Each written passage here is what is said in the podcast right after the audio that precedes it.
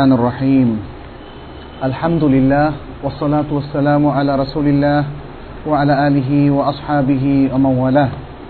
قال المؤلف رحمه الله عن أبي المنهال سيار ابن سلامة. قال دخلت أنا وأبي على أبي برزة الأسلمي. فقال له أبي كيف كان رسول الله صلى الله عليه وسلم يصلي المكتوبة؟ فقال كان يصلي الهجيرة التي تدعونها الأولى. حين تدحض الشمس ويصلي العصر ثم يرجع أحدنا إلى رحله في أقصى المدينة والشمس حية. ونسيت ما قال في المغرب وكان يستحب أن يؤخر من العشاء التي تدعونها العتمة وكان يكره النوم قبلها والحديث بعدها وكان ينفتل من صلاة الغداة حين يعرف الرجل جليسه وكان يقرأ بالستين إلى المئة رواه البخاري ومسلم. মুআল্লিফ আব্দুল গানি রাহমাহুল্লাহ, তিনি বলছেন, এই হাদিসটি যা তিনি ইমাম বুখারি এবং মুসলিমের সহি গ্রন্থদয় থেকে চয়ন করেছেন, আবু আল মিনহাল সৈয়ার এবং সালামা। তিনি বললেন, আমি এবং আমার বাবা একবার আবু বারজাহ আল আসলামী রবি আল্লাহ আনহু তার কাছে আসলাম এবং আমার বাবা তাকে বললেন, জিজ্ঞাসা করলেন যে রাসুল্লাহ সাল্লাহ আলহি আসাল্লাম কীভাবে ফরজ সালাত আদায় করতেন? কীভাবে ফরজ সালাত পড়তেন?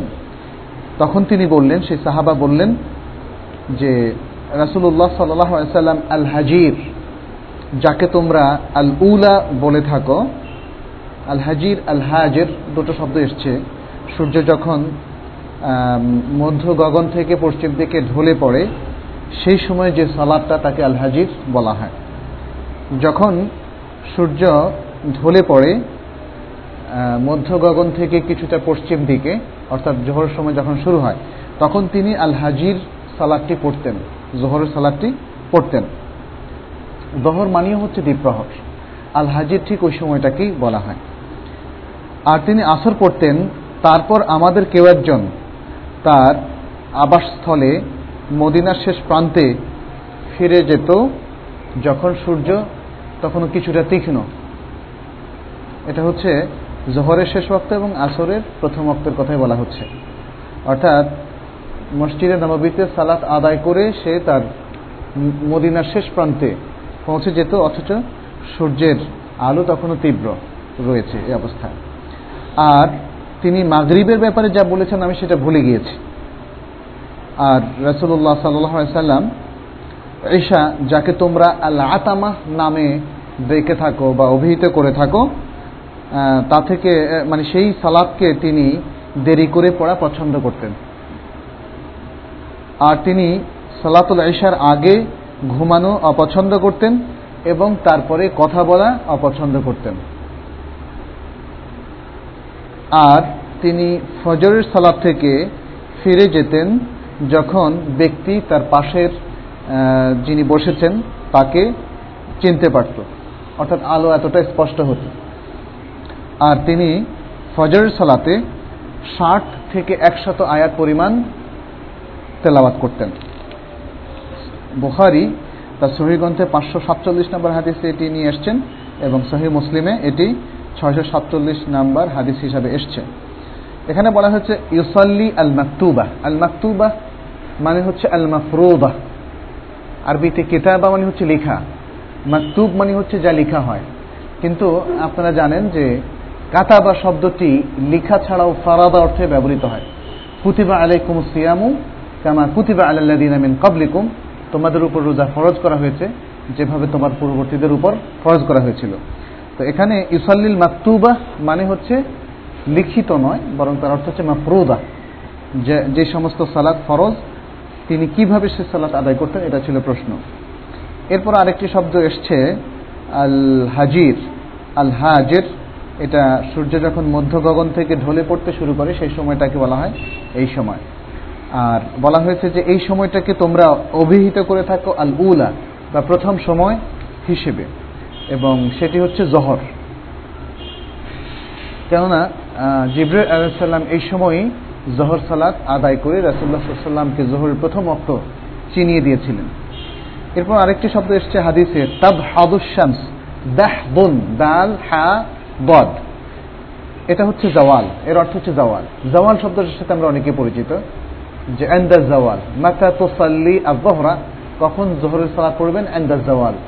যখন সূর্য জালা, অর্থাৎ মধ্য গগন পর্যন্ত সর্বোচ্চ স্তরে উঠে তারপর মুহূর্ত থেকে সেটা ঢলে পড়তে শুরু করে। এটা কি বলা হয় জওয়াল। সুতরাং এখানে যে তাদ হাত শব্দটা এসছে, আয় তাজুলু। দাহাদুন মানে হচ্ছে জাওয়াল। জাওয়ালের যে সময়টা সূর্য যখন মধ্য গগন থেকে পশ্চিম দিকে ঢলে পড়তে শুরু করে। আচ্ছা এরপরে এসছে ওয়াশামসু হাইয়াতুন, সূর্য তখনও জীবিত। হাইয়া শব্দের অর্থ হচ্ছে জীবিত। এর অর্থটা কি? সূর্য মরে যায় যখন সেটা আস্তে আস্তে নিস্তেজ হয়ে যেতে থাকে। তার মানে হচ্ছে হাইয়া শব্দের অর্থ হচ্ছে সতেজ থাকে। তার আলো তখনও তীব্র। এটা বোঝানোই উদ্দেশ্য। এবং আতামা শব্দ এসছে যে এশা, যাকে তোমরা আতামা শব্দ বা আতামা নামে অভিহিত করে থাকো। আতামা শব্দ হচ্ছে জোলমাতুল্লাইল রাতের অন্ধকার। যখন মাগরিবের ওয়াক্ত শেষ হয়, তখন শাফাকটা শুরু হয়। শাফাকটা হচ্ছে পশ্চিম লালিমার পরে সাদা সাদা আলোর পরে হচ্ছে রাতের অন্ধকার। তো এই সময়টাকে মানে রাসুল্লাহ সাল্লাহ সাল্লাম তাহির করতেন রাতের অন্ধকার পর্যন্ত। যখন উভয় প্রকারের সাফাকা লালিমা এবং সাদা দুই মানে প্রভাটাই আকাশ থেকে, পশ্চিম আকাশ থেকে চলে যায়। বরং অন্ধকার, একদম শুধু অন্ধকার। এতটুক পর্যন্ত তিনি তাখির করতেন। আর এই সময়টাকে এই যে লালিমাটা শেষ হয়ে যায় বা সাদা আলোটাও শেষ হয়ে যায়, এরপরের সময়টাকে আরবরা বলতো আল আতামা হ্যাঁ তো এখানে বলা হয়েছে সেটি আর কি। আরেকটা শব্দ এসছে, ইয়ানফাতিলু ইনফেতাল ইয়ানফাতিলু মিন সালাতিল গাদাত ইয়ানফাতিলু মানে হচ্ছে ইয়ানসারিফু চলে আসতেন, ফিরে আসতেন। মসজিদে যেতেন তিনি, মসজিদ থেকে ফিরে আসাটা হচ্ছে এনসেরাফ আরবিতে কয়েকটা শব্দ আছে আর রুজু আল এনসেরাফ আল এনফেতাল একই অর্থ, অর্থাৎ ফিরে আসা। সালাত আদায় করে তিনি বাসায় ফিরে যেতেন, এই অর্থ। আর গাদাত শব্দ হচ্ছে ভোর। গদুয়া কোরআন শরীফে এসছে শব্দটা গদু ওয়াউ ওয়া আফাল। আফাল মানে সন্ধ্যা, আর গদু মানে হচ্ছে সকাল। সালাতুল গাদাত আয় সালাতুল ফজর, ফজরের সালাত। আচ্ছা।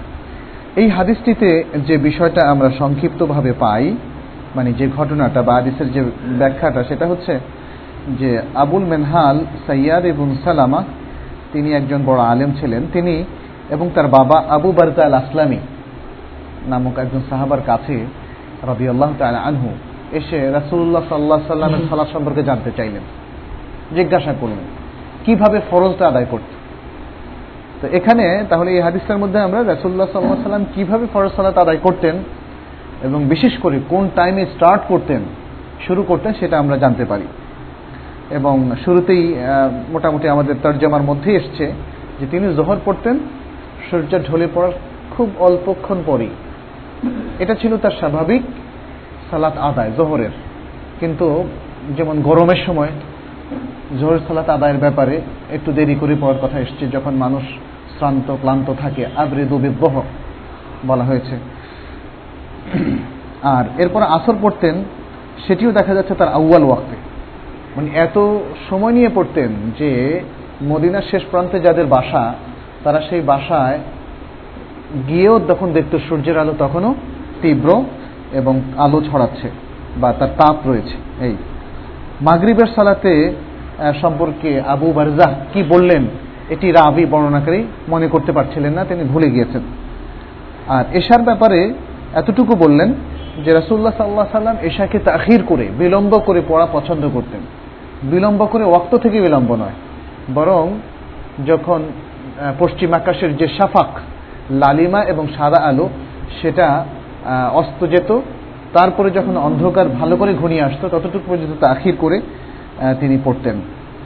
আর আরেকটা জিনিস সেখানে আমরা পাচ্ছি, সেটি হচ্ছে রাসুল্লাহ সাল্লাহ সাল্লাম এশার আগে ঘুমাতেন না এবং এশার পরে কথা বলতেন না। এখানে আরেকটা জিনিস, আমরা পেলাম যে এশাকে তার আউ্বাল ওক্তে তিনি পড়েননি। একটু তাখির করে পড়েছেন। ঘুমাতেন না কেন?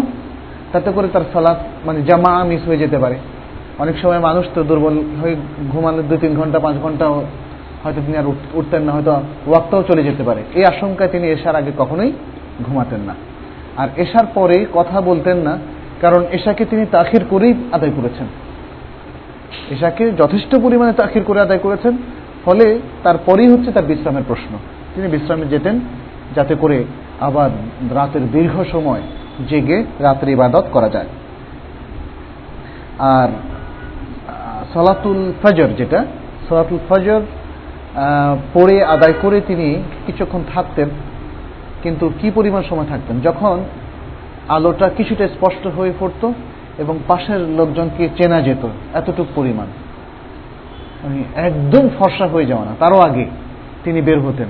তাহলে শুরু করতেন কখন? আমরা এর আগে গত সপ্তাহে যে হাদিসগুলো পড়েছি, যে কানা রাসুল্লাহ সাল্লাম ইউসাল্লি বেগালাস। অন্ধকার থাকতেই তিনি ফজর সালাত আদায় করতেন।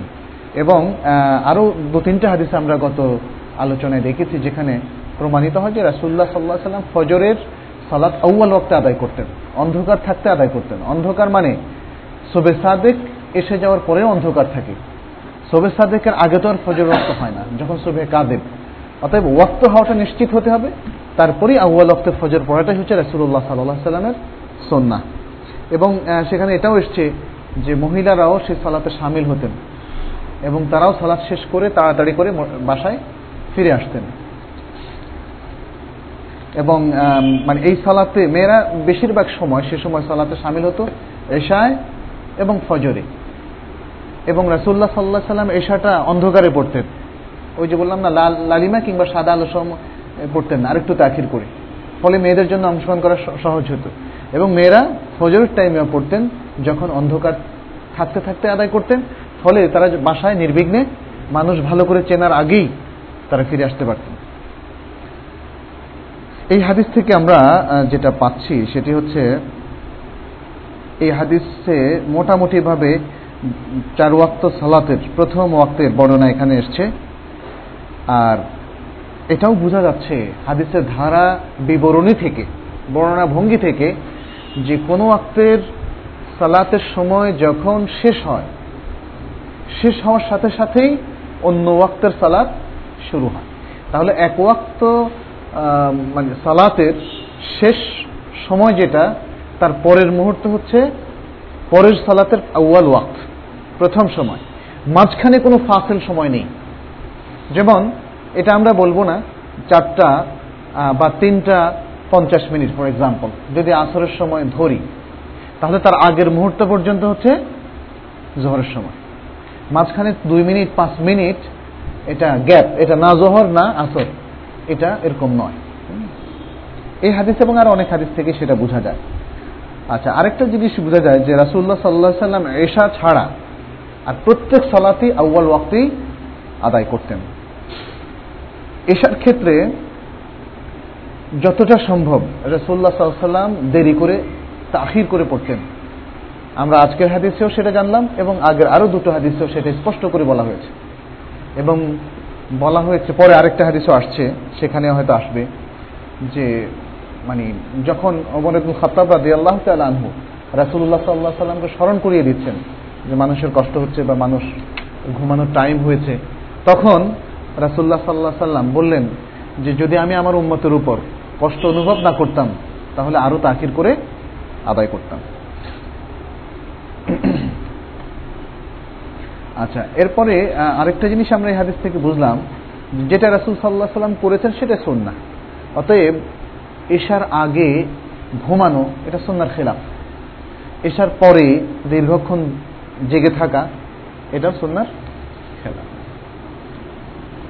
আচ্ছা পঞ্চম যে জিনিসটা, সেটা হলো মানে রাত জেগে গসিপ করা, আড্ডা দেওয়া, কথা বলা, এগুলো সুন্নার খেলাফ। ইভেন দিনে আলাপও যদি হয়। মানে রসুল্লাহ সাল্লাহ স্টাইলই তো আমাদের করা উচিত। হ্যাঁ বৃহত্তর কোনো স্বার্থ যদি কখনো এসে যায়, সেটাকে আমরা দারুরা সিচুয়েশন ধরতে পারি। কিন্তু নর্মালি যেটা আমাদের প্র্যাকটিস করা দরকার, সেটা হচ্ছে রাত জেগে দীর্ঘক্ষণ গসিপ না করা বা বই না পড়া কিংবা অন্য অন্য কোনো কাজে ব্যাপৃত না থাকা। বরং এটা কোরআনেরও বক্তব্যের বিপরীত। কোরআনে বলা হয়েছে ও যা আন্না লাইলা লিবাসা। রাত্রকে আমি লিবাস হিসাবে এবং রাহা হিসাবে, শান্তিপ্রদায়ক হিসাবে, বিশ্রামের জন্য আমি সৃষ্টি করেছি। তো সুতরাং রাত্রকে আজকাল তো বেশিরভাগ লোকই, এটা আমার মনে হয় পাশ্চাত্য কালচারেও আছে না? রাত জেগে ইয়ে করা, পার্টি দেওয়া, তারপরে ইত্যাদি নানা ধরনের অনুষ্ঠান করা। তো সেগুলো অন্তত যেন আমরা যারা ইসলামকে প্র্যাকটিস করি, তাদের মধ্যে সংক্রামিত না হয়। যদিও আমরা হয়তো বলব যে রাত জেগে তো আমি ভালো কাজে করছি। সেটা ঠিক, কিন্তু সেটাকে অভ্যাসে পরিণত করা ঠিক নয়। কোনো একদিন বিশেষ মাসলাহাতের কারণে যদি সেটা হয়ে থাকে তার এক্সকিউজটা হয়তো গ্রহণযোগ্য। কিন্তু এটাকে অভ্যাসে পরিণত না করা চাই। এই হাদিস এসছে, যেই এশাকে তোমরা আতামা বলছো, এই কথার দ্বারা বোঝা যাচ্ছে যে আমি সেটাকে আতামা বলব না। অর্থাৎ এই বর্ণনা ভঙ্গি থেকে বোঝা যায় যে আরবরা যে সময়টাকে আতামা বা সালাতুল আতামা নাম দিচ্ছে, সেটাকে রাসুল্লাহ সাল্লাহ সাল্লাম পছন্দ করছেন না।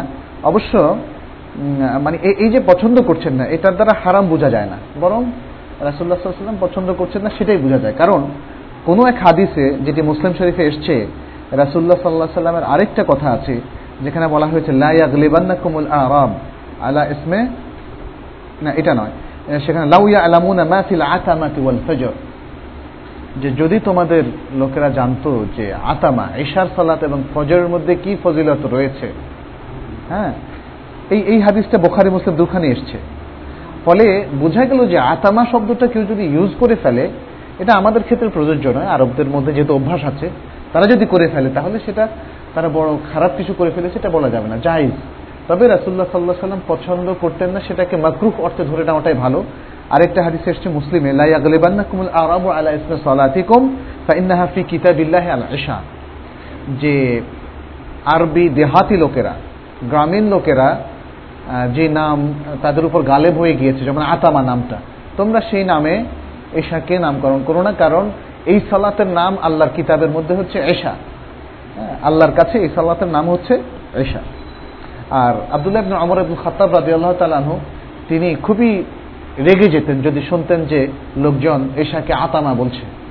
অতএব এর সুন্দর নামটাই হচ্ছে এশা এবং এটাই হাদিসে সবচেয়ে বেশি এসছে। এই হাদিস থেকে আমরা আরেকটু পেলাম, আরেকটা শিক্ষা পেলাম, সেটি হচ্ছে ফজর সালাত অন্ধকার থাকতে থাকতেই স্টার্ট করে দেওয়া। হ্যাঁ? এবং খুব ফর্সা পর্যন্ত সেটাকে প্রলং না করা।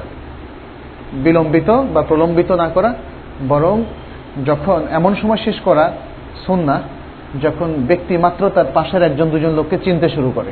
এতটা আলো ফোটা পর্যন্ত এর মধ্যে যদি শেষ করা দেওয়া যায়, সেটাই হচ্ছে সন্না আর আরেকটি বিষয়, সেটি হচ্ছে যে একটু লম্বা কেরাত। অন্য যে কোনো চার ওয়াক্ত সালাতের চাইতে ফজরের সালাতে লম্বা কেরাত পড়াটা হচ্ছে উত্তম সন্না কারণ রাসুল্লাহ সাল্লাহ সাল্লাম ষাট থেকে একশোটা পর্যন্ত তিনি আয়াত পড়তেন। আর সর্বশেষ যে শিক্ষাটা আমরা এখানে পাই, সেটি হচ্ছে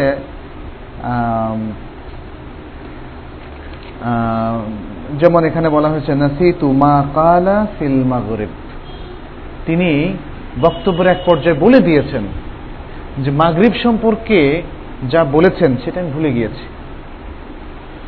উত্তরদাতা হ্যাঁ সাহাবা, তিনি বলছেন, এটা থেকে আমরা বুঝলাম যে যখন কাউকে মানে প্রশ্ন করা হয় এবং তিনি জানেন না।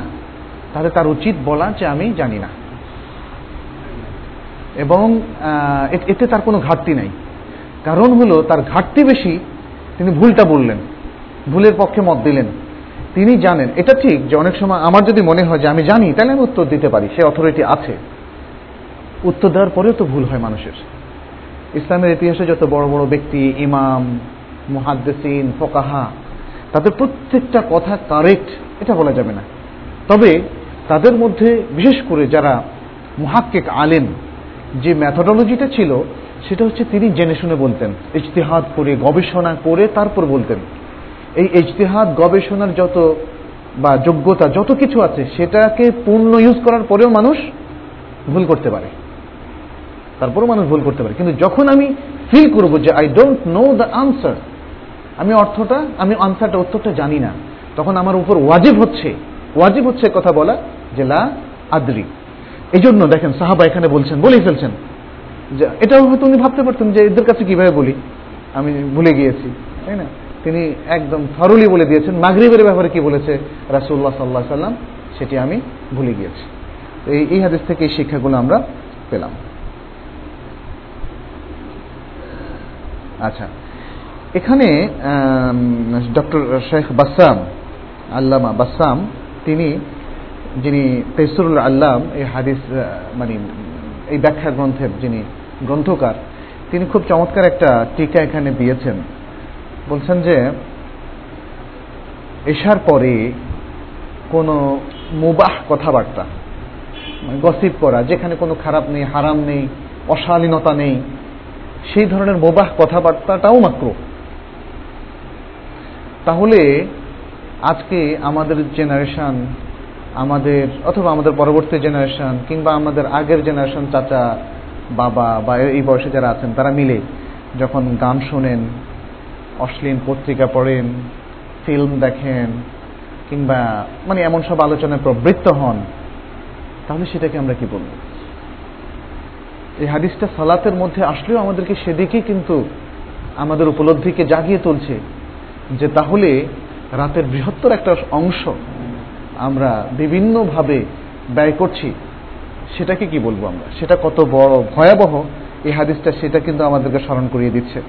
রাতে খেলাধুলা খেলাধুলা প্রত্যক্ষ করা, কিংবা রাত জেগে অন্য অন্য গসিপ করা, ইত্যাদি, আরও যে সমস্ত জিনিস যদি হারাম করা হয়, তাহলে তো অনেকগুলো হারামের মধ্যে সে সম্পৃক্ত হয়ে পড়ে। তা আল্লাহ তালা আমাদেরকে রক্ষা করুন। এরপরের হাদিস যেটি আটচল্লিশ নম্বর হাদিস عن علي رضي الله عنه أن النبي صلى الله عليه وسلم قال يوم الخندق ملأ الله قبورهم وبيوتهم نارا كما شغلون عن الصلاة الوسطى حتى غابت الشمس وفي لفظ لمسلم شغلون عن الصلاة الوسطى صلاة العصر ثم صلاها بين المغرب والعشاء رواه البخاري ومسلم আলী রাজি আল্লাহ তালু থেকে এই হাদিসটি বর্ণিত হয়েছে যে তিনি বলেন যে নবী সাল্লাহ সাল্লাম বলেছেন, খন্দকের দিন খন্দকের দিন। তিনি বলেছেন, আল্লাহ তালা এই মুশ্রিকদের কবরকে এবং তাদের ঘর বাড়িকে তাদের আবাস ভূমিকে অগ্নিতে পরিপূর্ণ করে দিন। এটা একটা বদোয়া অগ্নিতে পরিপূর্ণ করে দিন, অগ্নিতে ভরিয়ে দিন। যেভাবে তারা আমাদেরকে সলাতুল বুস্তা থেকে আমাদেরকে মানে ব্যস্ত রেখেছে। সলাতুল উস্তা আদায় থেকে আমাদেরকে ব্যস্ত করে রেখেছে। আমরা সলাতুল উস্তা আদায় করতে পারিনি তার সময় মতো। এমনকি সূর্য অস্ত গিয়েছে। আচ্ছা তাহলে এই যে সূর্য অস্ত গিয়েছে কথা বলার সাথে সাথে কিন্তু আমরা বুঝতে পারলাম, সলাতুল উস্তা, মধ্যবর্তী সলাদটা কি? হাফিজু আলা সলাওয়াতি ও সলাতিল উস্তা। আল কোরআন আল্লাহ তালা বলছেন, তোমরা সকল সালাদকে প্রোটেক্ট করো, হেফাজত করো। অর্থাৎ ঠিক মতো টাইমে আদায় করো স্পেশালি আর সলাত মুস্তা মধ্যবর্তী সালাত। এই মধ্যবর্তী সালাত নিয়ে ওলা আমাদের অনেক বক্তব্য আছে। ইভেন মানে বক্তব্য আলেমদের মধ্যে কেউ কেউ সেটাকে সতেরোটা বক্তব্য নিয়ে গিয়েছেন। আসলে সালাত হচ্ছে পাঁচটা। বজর কাউল হওয়ার কথা পাঁচটা, কিন্তু সতেরোটা বক্তব্য নিয়েছেন নানামুখী কথার কারণে। তো যাই হোক, কেউ সেটাকে ফজর বলেছেন, কেউ সেটাকে জোহর বলেছেন, কেউ সেটাকে আসর বলেছেন, কেউ সেটাকে মাগরিব বলেছেন, কেউ সেটাকে এশা বলেছেন। তবে সবচেয়ে বিশুদ্ধতম কথা হচ্ছে, সেটা হচ্ছে সলাতুল আসর। কারণ এখানে বলা হচ্ছে, দেখেন, এখানে স্পষ্ট করে বলা হচ্ছে, হাত্তা গাবাত শামস এমনকি সূর্যাস্ত চলে গিয়েছে। তাহলে সলাতুল উস্তা হচ্ছে সেই সলাদটা যেটা আদায় করতে পারেনি, অথচ সলাতুল মানে সূর্যাস্ত গিয়েছে। সূর্যাস্ত যাওয়ার আগে কোন সালাত? সালাত লাস সালাত লাস আর মুসলিমের শরীর মানে বর্ণনায় স্পষ্ট করে বলা হয়েছে যে আল্লাহ তালা তাদের কবরকে, তাদের ঘর বাড়িকে অগ্নিতে ভরে দিন, কারণ তারা আমাদেরকে মধ্যবর্তী সালাদ থেকে ব্যস্ত রেখেছে, যা হচ্ছে সালাতুল আসর এখানে স্পষ্ট করেই বলে দেওয়া হয়েছে। এরপরে এই হাদিসে এসছে, রাবি বলেন, আলী রাজি আল্লাহ তালু বলেন তুম্মা সল্লাহা বাইনাল মাগরিবে ওয়াল এশা তিনি সে সালাটা আদায় করলেন মাগরিব এবং এশার মাঝখানে। অর্থাৎ সূর্যাস্তের পরে। সূর্যাস্তের পরেই তো মাগরিব। তারপরে এশার আগে তিনি আদায় করেছেন। এটি বখারির দু হাজার নয়শো একত্রিশ নম্বর হাদিস এবং মুসলিমের ছয়শো সাতাশ নম্বর হাদিস। আচ্ছা এখানে মুসলিমের আরেকটা রেওয়ায়ত আছে আবদুল্লাহ ইবনে মাসউদ রাদিয়াল্লাহু তাআলা আনহু থেকে। যে আব্দুল্লাহ ইবনে মাসউদ রাদিয়াল্লাহু তাআলা আনহু তিনি বলছেন হাবাসাল মুশরিকুন রাসূলুল্লাহ সাল্লাল্লাহু আলাইহি ওয়াসাল্লাম আন সালাতিল আসর হাত্তা আহমাররাত আশ-শামস আও ইসফাররাত فقال رسول الله صلى الله عليه وسلم شغلونا عن الصلاة الوسطى صلاة العصر ملأ الله أجوافهم وقبورهم نارا أو حاش الله أجوافهم وقبورهم نارا এখানে বলা হচ্ছে যে মুশরিকরা রসুল্লাহ সাল্লাহ সাল্লামকে সালাতুল আসর থেকে অবরুদ্ধ করে রেখেছিল বিরত রেখেছিল এমনকি সূর্য তখন লাল হয়ে গিয়েছে অথবা হলুদ হয়ে গিয়েছে। যে হাদিসে এইভাবে এসছে। তখন রাসুল্লাহ সাল্লাহ সাল্লাম বললেন যে, এই লোকেরা, এই মুশ্রেকরা আমাদেরকে মধ্যবর্তী সালাদ তথা সালাতুল আসর থেকে ব্যাপৃত রেখেছে, ব্যস্ত রেখেছে। আল্লাহ তাদের এখানে আজওয়াব তাদের মধ্যভাগকে, অর্থাৎ তাদের প্যাটকে এবং তাদের কবরকে অগ্নিতে পরিপূর্ণ করে দিন। সেই বদোয়াটাই আর আগে যেটা বলা হয়েছে। মুসলিম এই হাদিসটি ছয়শো আঠাশ নম্বর হিসাবে তার সহি গ্রন্থে নিয়ে এসছেন। খন্দকের কথা আপনারা জানেন হাদিসের প্রথম বর্ণনায় যেটা আলী থেকে এসছে, সেখানে খন্দকের কথা এসছে। খন্দক মানে কি? খন্দক মানে হচ্ছে গর্ত। গর্ত। আর খন্দকের যুদ্ধের কথা আপনারা সকলেই জানেন যে সেখানে একটা বড় পরীক্ষা, বাংলাতে আমরা অনেকেই মানে যারা ইসলামের ইতিহাস পড়েছি, শব্দ দেখেছি, সেখানে বলা হয়েছে পরীক্ষা। পরীক্ষা শব্দটা কিন্তু আমরা আমাদের লোকাল ল্যাঙ্গুয়েজে তেমন ব্যবহার করি না। মানে আমরা এই শব্দটা শিখেছি সিরাতের কথা পড়তে গিয়ে, তার আগ পর্যন্ত হয়তো আমাদের ভাষায় ব্যবহৃত হয় না তেমন। যাই হোক, সেটা হচ্ছে একটা ক্যানেলের মতো। যারা মদিনায় ভিজিট করেছেন, তারা হয়তো সেখানে সেই ক্যানেল এখন আর নেই, তবে লম্বা লম্বি একটা প্রায় পাঁচ কিলোমিটারের মতো একটা লম্বা ক্যানেল তৈরি করা হয়েছে, উখদুদ। গর্ত খনন করা হয়েছে খালের মতো, যাতে করে তাদেরকে কোনোভাবেই মদিনায় ঢোকার সুযোগটা না দেওয়া যায়। তখন ওটা ভেদ করে বা ওটা পার হয়ে মদিনা ঢোকাটা খুবই কষ্টসাধ্য ছিল। এবং এটা ছিল একটা কৌশল যেটা আপনারা জানেন, সালমান আল ফারসি রবি আল্লাহ আনহু তার কাছ থেকে এই পলিসিটা নেওয়া হয়েছিল। এবং সেটা ছিল একটা সফল পলিসি। আচ্ছা সেখানে মানে মদিনার হাররা শারকিয়া থেকে হাররা গার্বিয়া। শারকিয়া হচ্ছে পূর্ব প্রান্ত থেকে পশ্চিম প্রান্ত পর্যন্ত প্রায় লম্বা। লম্বের মদিনা তখন ছিল খুবই ছোট শহর। মদিনা এখন রাসুল্লাহ সাল্লাহ সাল্লামের যুগে যে মদিনা ছিল, তার থেকে প্রায় আমার যেটা ধারণা আর কি, প্রায় আপনার মানে সত্তর থেকে একশো গুণ বড় হয়েছে। মদিনা, তখনকার মদিনা ছিল একদম ছোট, যেটা আপনি পায়ে হেঁটে ওই মদিনাটা মোটামুটি আধা ঘণ্টা থেকে চল্লিশ মিনিটের মধ্যে ঘুরে আসতে পারেন। রাসুল্লাহ সাল্লাহ সাল্লামের যুগে মদিনা ছিল। আর এখনকার মদিনা অনেক বড়। আয়তনের দিক থেকে আমাদের ঢাকার চেয়েতেও কোনো অংশ কম নয়, বরং বড় হবে। কিন্তু জনবসতি সেখানে অনেক হালকা। তো যাই হোক, এটা হিজরতের পঞ্চম সালে ঘটেছিল খন্দক।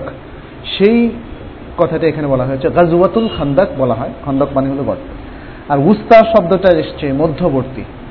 উস্তা আউসাত দুটোর অর্থই মধ্যবর্তী। হ্যাঁ ওয়াসাত ওয়াসাত বলি। ওয়াসাত মানে মধ্যে, সেন্টার। ওয়াসাতাল মদিনা, সিটি সেন্টার। অনেক সময় আমরা দেখি যে অনেক সময় লেখা থাকে সিটি সেন্টার আপনি মদিনাতেও যখন যাবেন অথবা জেদ্দায় যখন নামবেন প্লেন থেকে, দেখবেন যে সিটি সেন্টার ইন্ডিকেশন দেওয়া আছে, আর আরবিতে লেখা আছে ওয়াসাত আল মদিনা তো যাই হোক, সেখান থেকে এসছে আউসাত এটা একটা সুপারলেটিভ ডিগ্রি সবচেয়ে একদম মধ্যবর্তী আর কি। একদম অ্যাবসলিউটলি মধ্যে যেটা আছে। আর এটা হচ্ছে একটা পুংলিঙ্গের শব্দ। আওসাত, সেখান থেকে এসছে উস্তা। যেহেতু সলাৎ শব্দটা ফেমিনিন শব্দ সেহেতু তার মানে অ্যাডজেক্টিভ হিসেবে এসছে আর সলাতুল উস্তা মধ্যবর্তী সলা আর ওয়াসাত মানে হচ্ছে মধ্যবর্তী। মধ্যবর্তী জিনিসটা কিন্তু একটা চমৎকার বিশেষণ বলা যায়। আল্লাহ তালা কোরআনে যেমন ওম্মাকে এই বলে অভিহিত করেছেন ওয়াকাদা আলিকা যা আল্লাহ কম ওম্মাতাও ওয়াসাতা। এভাবে আমি তোমাদেরকে মধ্যবর্তী বা মধ্যমপন্থী ওম্মাত হিসেবে বানিয়েছি। যারা কোনো প্রান্তিক সীমানায় নেই। এদিকেও নয়, ওদিকেও নয়, দুটোর মাঝামাঝি। যেমন সব দিক থেকে, আপনি যে দিক থেকেই ভাবেন না কেন, এখনকার পার্সপেক্টিভে রাসুল্লাহ সাল্লামের যুগের পার্সপেক্টিভে অথবা আগের রিলিজিয়নগুলোর পার্সপেক্টিভে যেদিক থেকে ভাবেন না কেন সেদিক থেকে ইসলাম একটা মধ্যবর্তী দল বা মধ্যবর্তী একটা দিন। যেমন আমরা দেখি যে ইহুদি ধর্মে বা দিনের, দিন আল ইহুদের মধ্যে ছিল তাফরিত। আর এফরাত ছিল দিন উন্নাসারার মধ্যে। অর্থাৎ একটা ধর্মে ছিল খুবই মানে বাড়াবাড়ি আর একটা ধর্মের ছিল খুবই ত্রুটি। এই ত্রুটি এবং বাড়াবাড়িটা অনেকভাবে আসতে পারে। ইহুদি ধর্মে যেমন সব কিছু আরাম করে দেওয়া হয়েছে। তাদের জন্য মদ, খেনজির ইত্যাদি আরও অনেক কিছু আরাম করে দেওয়া হয়েছে। আবার নাসারাতে আমরা দেখি যে অনেক কিছু তাদের জন্য হালাল করে দেওয়া হয়েছে। কিন্তু ইসলামের মধ্যে এসে এটা ওসাফ তাদের শনিবারের অনেকগুলো আহকাম ছিল। তাদের মধ্যে যদি কেউ কোনো ভুল করতো, তাদের মধ্যে দুই দলের মধ্যে লাগিয়ে দেওয়া হতো, যুদ্ধ করে। সেটা একটা টাইম নির্ধারণ করতো কাটাকাটির পরে। কেউ কারোর প্রতি রহম ছাড়াই যুদ্ধ করতে হতো। এই ধরনের বিশাল কাঠিন্য কিন্তু এই উন্মতের উপর আরোপ করা হয়নি। আমাদেরকে সহজতা দেওয়া হয়েছে। আবার একদম ছেড়ে লাগাম ছাড়াও দেওয়া হয়নি। এইভাবে। এবং দিনের যে কোনো বিধানের ক্ষেত্রে আমরা চিন্তা করি যে যে কোনো প্রান্তিক সীমানার মধ্যবর্তী অবস্থায় আমরা অবস্থান করছি। সালাতের দিক থেকে, ইবাদতের দিক থেকে মামলাতের দিক থেকে, সবখানে যেখানে আমরা চিন্তা করি না আর উন্মতের বৈশিষ্ট্যের দিক থেকেও। আচ্ছা এই হাদিসটিতে আমরা যে জিনিসটা পেলাম যে মুশ্রিকদের বিরুদ্ধে যখন রসুল্লাহ সাল্লাম রিবাত বা মুরাবাতা জেহাদে অবতীর্ণ হলেন, তখন মুশ্রিকদের নানা ধরনের অবরোধের কারণে রাসুল্লাহ সাল্লাহ সাল্লাম তার সালাত আদায় করতে পারেননি। তার সাথে যে সাহাবারা ছিলেন তাদের সহ। তো দেখা গেল যে তাকে সেই কারণে সালাদকে তাখির করতে হতো, তার ওয়াক্ত থেকে এই হাদিসে সেটাই আমরা পেলাম। তার ওয়াক্ত চলে যায়, হাত্তা গাবাত শামস।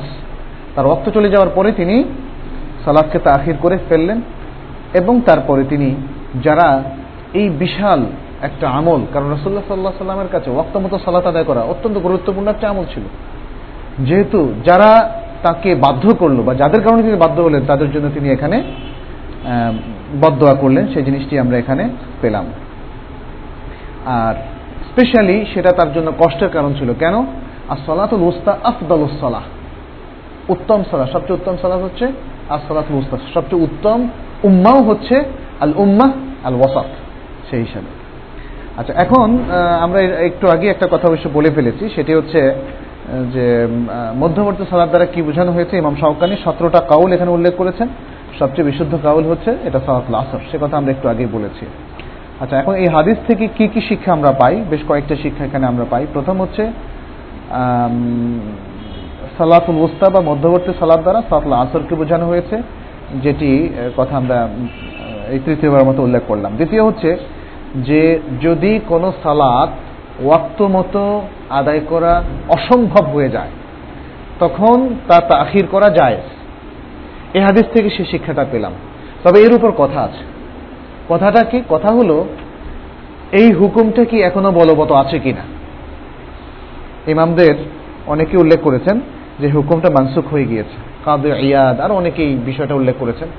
এটি ছিল সালাতুল খৌফের যে বিধানটা কোরআনে নাজিল হয়েছে, তার আগের ঘটনা। যখন সালাতুল খৌফ নাজিল হলো মানে তার বিধান যুদ্ধ অবস্থায় কীভাবে মুসলিম ব্যক্তিরা সালাত আদায় করবে, চলন্ত অবস্থায় এবং আরোহণ করা অবস্থায় এবং বসে। এবং একদল যাবে, এক রাকাত পড়বে, তখন তারা চলে আসবে, বাকি অংশ নিজ নিজ মতো পড়বে, আরেক দল আসবে, ইত্যাদি। এটি আপনারা দেখবেন যে কোরআনের মধ্যে বিস্তারিত বর্ণনা এসছে। তো সেই বর্ণনা ধারা এই আয়াতটা মানসুখ হয়েছে। এটি অধিকাংশ আমাদের অভিমত এবং বিশেষ করে ইবনে হাজার বলেছেন, এই কথাটাই সমর্থনযোগ্য। তা না হলে আসলে ইসলামে মূলত তাখির করে মানে কোনো ওয়াক নামাজের যে ওয়াক্ত নির্ধারণ করা হয়েছে, তার থেকে বিলম্ব করে পড়ার কোনো অপশন আসলে নেই। তবে যদি কেউ ভুলে যায়, কেউ যদি ভুলে যায়, তখন সে সালাত আদায় করবে, ইদা ডাক্কা রাহা তখন এটা তো তার হাতে নেই। ভুলে যাওয়াটা কিন্তু কারও, ইচ্ছা করে কেউ ভুলতে পারে না। আপনি যদি ইচ্ছা করে ভুলার কথা বলেন, তাহলে সেটাকে বিশ্বাস করবে না। কেন ভুলে যাওয়াটা এটা সম্পূর্ণ আল্লাহ তালার পক্ষ থেকে হয়। মানে আল্লাহ তালা যদিও বলা হয় আন্নেসিয়ান মিনা শয়তান কারণ ভুলানোর ব্যাপারে শয়তানের একটা প্ররোচনা আছে। শয়তানের একটা তাসির আছে। এই জন্যই বলা হয় সেটা শয়তানের পক্ষ থেকে। কিন্তু মূলত এই স্রষ্টা হচ্ছেন আল্লাহ রাবুল আলমী ফলে এই জন্যই যেহেতু বান্দা ইচ্ছা করে, চালাকি করে ভুলেনি এই জন্যই এই রোকসাতটা দেওয়া হয়েছে যে সে যখন মনে করবে, সাথে সাথে সে আদায় করবে, কেননা সেটাই হচ্ছে তার জন্য ওয়াক্ত। তাহির করে পড়ার আরেকটা অপশন আছে, সেটি হচ্ছে যখন ব্যক্তি ঘুমিয়ে যায়। ঘুম থেকে কখন জাগবে, এটা কেউ বলতে পারে না। আদৌ জাগবে কিনা, সেটাও কেউ বলতে পারে না। এই ঘুমের মধ্যেই অনেকের জীবন অবসান হয়ে যায়। তো সুতরাং এরকম একটা পরিস্থিতিতে ঘুম থেকে কেউ যদি জাগতে না পারেন তাহলে তিনি যখন ঘুম থেকে জাগবেন, তখনই তার ওয়াক্ত তিনি পড়ে নেবেন। অবশ্য কেউ যদি অভ্যাস করে নেন, তাহলে তো মুশকিল। তাহলে মুশকিল। এটাকে অভ্যাস করা যাবে না। এটাকে নিজের পলিসির মধ্যে আনা যাবে না যে, আমি তো প্রতিদিন সাতটায় উঠি। আমাদেরকে অনেকে জিজ্ঞেস করেন যে, প্রতিদিন সাতটায় উঠা অভ্যাস হয়ে গেছে, এখন ওই সময় সালাত আদায় করলে হবে কিনা? এটা আসলে হওয়ার কোনো অপশান নেই। আচ্ছা এই হাদিস থেকে আরেকটা জিনিস আমরা পেলাম, সেটি হচ্ছে জালিমের উপর বদয়া করা যায়। যতটুকু পরিমাণ সে জুলুম করেছে, সেই পরিমাণ অনুযায়ী। কারণ, একজন যদি আপনাকে ঘুষি দেয়, আর আপনি তার চোদ্দ গোষ্ঠীর ধ্বংসের জন্য দোয়া করলেন, এটা কিন্তু বেশি বাড়াবাড়ি হয়ে যাচ্ছে। এই জন্য এখানে বলা হয়েছে জাওয়াজ দোয়া আল আব্বালেন বেকাদরে জলমি যতটুক জুলুম সে করেছে। মানে আতাদা আলাইকুম ফাতাদু আলাইহিম বিমিসলি মা আতাদা আলাইকুম। কোরআন স্পষ্ট করে বলেছে। যে ব্যক্তি তোমাদের উপর সীমা লঙ্ঘন করে, তোমাদের উপর চড়াও হয়, তোমরাও তার উপর ততটুক পরিমাণ চড়াও হবে, যতটুক সে তোমাদের উপর চড়াও হয়েছিল। এটা হচ্ছে মানে যেমন যেই কাজগুলোর অথরিটি ইন্ডিভিজুয়ালদেরকে দেওয়া হয়েছে, যে কাজগুলোর অথরিটি যেমন বদয়া করার অথরিটি এটার জন্য আপনাকে মাহকামায় যেতে হবে না। বিচারকের অনুমতি নিতে হবে না। ইমামের অনুমতি নিতে হবে না। ইমাম মানে দেশের শাসনকর্তা, প্রধানমন্ত্রীর অনুমতি নিতে হবে না। কারণ এটা যদি হতো, তাহলে তো মাজলুম আরও মাজলুম হতো। এই জন্য আল্লাহ তালা কিছু জিনিস মানে কিছু জিনিসের অথরিটি ইন্ডিভিজুয়ালদেরকে দিলেন। আর যেটার অথরিটি ইন্ডিভিজুয়ালদেরকে দেওয়া হয়নি, সেই প্রতিশোধ কিন্তু নেওয়ার অধিকার ইন্ডিভিজুয়ালদের নেই। যেমন, আপনার উপর চড়াও হলো ঠিকই, কিন্তু তার তেসাস তেসাসকে তানফিজ করা ইমপ্লিমেন্ট করার অথরিটি কি? ওই ব্যক্তি। কেউ আপনার হাত কেটে ফেললো আল্লাহ না করুক আপনি কি তার হাত গিয়ে কেটে কাটতে পারবেন ন আপনি মকদ্দমা পেশ করবেন নিয়মতান্ত্রিক উপায়ে এই কাজগুলো হবে এই বিষয়গুলো আমাদেরকে খেয়াল রাখতে হবে কোরআনের যে একটা আমরা বললাম সেটার মানে প্রত্যেক বিষয়ের ফুল অথরিটি কিন্তু ইন্ডিভিজুয়ালদেরকে দেওয়া হয়নি সেই জিনিসটা আমাদের খেয়াল রাখতে হবে এর পরের হাদিস উনপঞ্চাশ নম্বর হাদিস আন আব্দুল্লাহ ইবনে আব্বাস রাদিয়াল্লাহু আনহুমা قال أعتم النبي صلى الله عليه وسلم بالعشاء فخرج عمر فقال الصلاة يا رسول الله رقد النساء والصبيان فخرج ورأسه يقطر يقول لولا أن أشق على أمتي أو على الناس لأمرتهم بهذه الصلاة هذه الساعة رواه البخاري ومسلم আব্দুল্লাহ ইবনে আব্বাস রাদিয়াল্লাহু তাআলা আনহুমা থেকে বর্ণিত তিনি বলেন রাসূলুল্লাহ সাল্লাল্লাহু আলাইহি সাল্লাম একদিন এশাকে মানে অন্ধকার দিকে নিয়ে গেলেন অর্থাৎ অন্ধকারে এসা আদায় করলেন কি করলেন তিনি বা অন্ধকার করে ফেললেন, তখন এই সাথে তিনি পড়েননি। তখন অমর ইবনে খাত্তাব রাদিয়াল্লাহু তাআলা বের হয়ে বললেন, যে রাসূলুল্লাহ, সালাত? আর সালাহ ইয়া রাসূলুল্লাহ। এখনও সালাত আদায় করছেন না কেন? রাকাদান নেসা ওয়াসবিয়ান ইতিমধ্যে মহিলা এবং পুরুষ সকলেই ঘুমিয়ে গেছে। তখন রাসুল্লাহ সাল্লাহ সাল্লাম বের হলেন। তিনি যে অজু গোসল করলেন বা অজু করলেন, তার গা থেকে পানি তখনও ঝরছিল। ওয়ারা সুহু ইয়াক্তরু। অর্থাৎ তার মাথা থেকে পানি তখনও ঝরছিল। তিনি যে পানি ব্যবহার করেছেন, অজু কিংবা গোসলে। এখানে আসেনি তিনি কি অজু করছিলেন না গোসল করছিলেন? যাই হোক, যে কোনো একটা তো হবে। মাথায় পানি, মাছের পানি হয়েছে অথবা গোসলের পানি। তো যাই হোক, সেটা ঝরছিল। তখন তিনি বললেন, যদি আমি আমার উন্মতের উপর কষ্ট হবে বলে না ভাবতাম, মনে না করতাম, বা মানুষের কষ্ট হবে যদি না হতো, তাহলে আমি তাদেরকে এই সালাদকে এই সময়ে আদায় করার নির্দেশ দিতাম। এই সালাদকে এই সময়। অর্থাৎ এতটা তাখির করা, যতটা তাখির বিলম্ব আমি করলাম। এখানে আ আতামা, একটা শব্দ এসছে। আতামা শব্দটা যেটা এসছে, সেখান থেকেই ভাব, আ আতামা। আতামা মানে হচ্ছে জুলমাতুল্লাইল আমরা আগে বলেছি, রাতের অন্ধকার। সেখানে এতাম মানে অন্ধকার করে কোনো কিছু করা। রাতের প্রথম ভাগে মানে অতিবাহিত হয়ে যাওয়ার পর যখন অন্ধকার ঘনিয়ে আসে তখন পর্যন্ত অপেক্ষা করে কোনো কাজ করাকে বলা হয় এতাম তু বিল আশা। আমি অন্ধকার করে খেয়েছি। রাতের যে, কি বলে রাতের খাবার। হ্যাঁ হ্যাঁ ডিনারটা খেয়েছি। আর আতামা রসুল্লাহ আসলাম বিল ঈশা। তিনি অন্ধকার করে এশার সালাত আদায় করেছেন। এবং তিনি এখানে বলছেন যে, দেখো মানে মানুষের যদি কষ্ট না হতো, তাহলে এই সময় পর্যন্ত দেরি করে আমি এশা আদায় করতাম। তাহলে বোঝা গেল যে একটু দেরি করে এসে আদায় করাটা সন্না। আচ্ছা এখানে কেউ কেউ বলেছেন কতটুকু দেরি করবে? কেউ বলেছেন নেসফুল্লাইল, একদম মানে এশা মাকরুহ ওয়াক্তে যাওয়ার আগ পর্যন্ত, যতটুকু সময় সুন্দরভাবে এসে আদায় করার দাবি ততটুকু পর্যন্ত। অর্থাৎ নেসফুল্লাইল, রাতের মধ্যভাগের আগ পর্যন্ত দেরি করাটাও উত্তম। তবে এখানে খেয়াল রাখতে হবে, যদি মানুষের কষ্ট হয় তাহলে কিন্তু এশাটা মানুষের জন্য যখন সহজ, তখন পড়ে ফেলা, ফেলাটাই ভালো। অথবা, যদি মুসল্লিরা আমরা এর আগে মানে এই বাবের প্রথম দিকের একটা দুটো হাদিসে আমরা পড়েছি, মুসল্লিরা একসাথ যখন হয়ে গেছে রাসুল্লাহ সাল্লাম এশা নামাজ পড়ে ফেলেছেন। অতএব এশার সালাত আমরা, যদি মুসল্লিরা একসাথ হয়ে যায়, তখন আর তাখির করাটা ঠিক হবে না। দুটো জিনিস। একটা হলো যদি মনে হয় যে মুসল্লিদের কষ্ট হচ্ছে, তাহলে তাড়াতাড়ি পড়া যাবে। আর যদি মুসল্লিরা সকলেই চলে আসছেন এরকম হয়, তাহলেও এশার সালাত তাড়াতাড়ি পড়া যাবে। আর যদি এমন হয় যে একটু তাখির সবাই পড়তে চাচ্ছেন, সবাই তার জন্য কোনো সমস্যা নেই, তাহলে তাখির করে পড়াটাই হচ্ছে সন্না মানে এই হাদিসগুলো থেকে আমরা এই বিষয়টা বুঝতে পারলাম। আচ্ছা এখন একটা মাসালা এসেছে এখানে, অন্যান্য সালাতের মতো। এশাকে তাকদিম করে পড়াটা রাসুল্লাহ কখনো করেছেন আবার তাখির করে পড়েছেন। এই দুই অবস্থা কোনটা বেশি উত্তম? তাকদিমটা উত্তম না তাখিরটা উত্তম? হ্যাঁ। তা একদল ওলামার মত হচ্ছে যে রাসুল্লাহ সাল্লাহ সাল্লাম সকল সালাতেই সাধারণত দেখতে পাচ্ছি যে আউ্য়াল অক্তে পড়তেন। অতএব এশাটা আউ্য়াল অক্তে তাকদিম করে পড়াটাই হচ্ছে উত্তম। এটা হচ্ছে তাদের অভিমত। আর জমহুর ওলামা বলছেন যে না রাসুল্লাহ সাল্লাহ সাল্লাম এশাকে তাকদিম করে পড়েছেন, সেটা আমরা দেখেছি, সত্য। কিন্তু সেটার কারণ ছিল। তিনি কখনো বলেছেন, উম্মতের কষ্ট দেখে আমি তাড়াতাড়ি করছি। আর কখনো বলেছেন যে, যখন যেহেতু মুসল্লিরা এসে গিয়েছে এই জন্য আমি তাড়াতাড়ি করছি।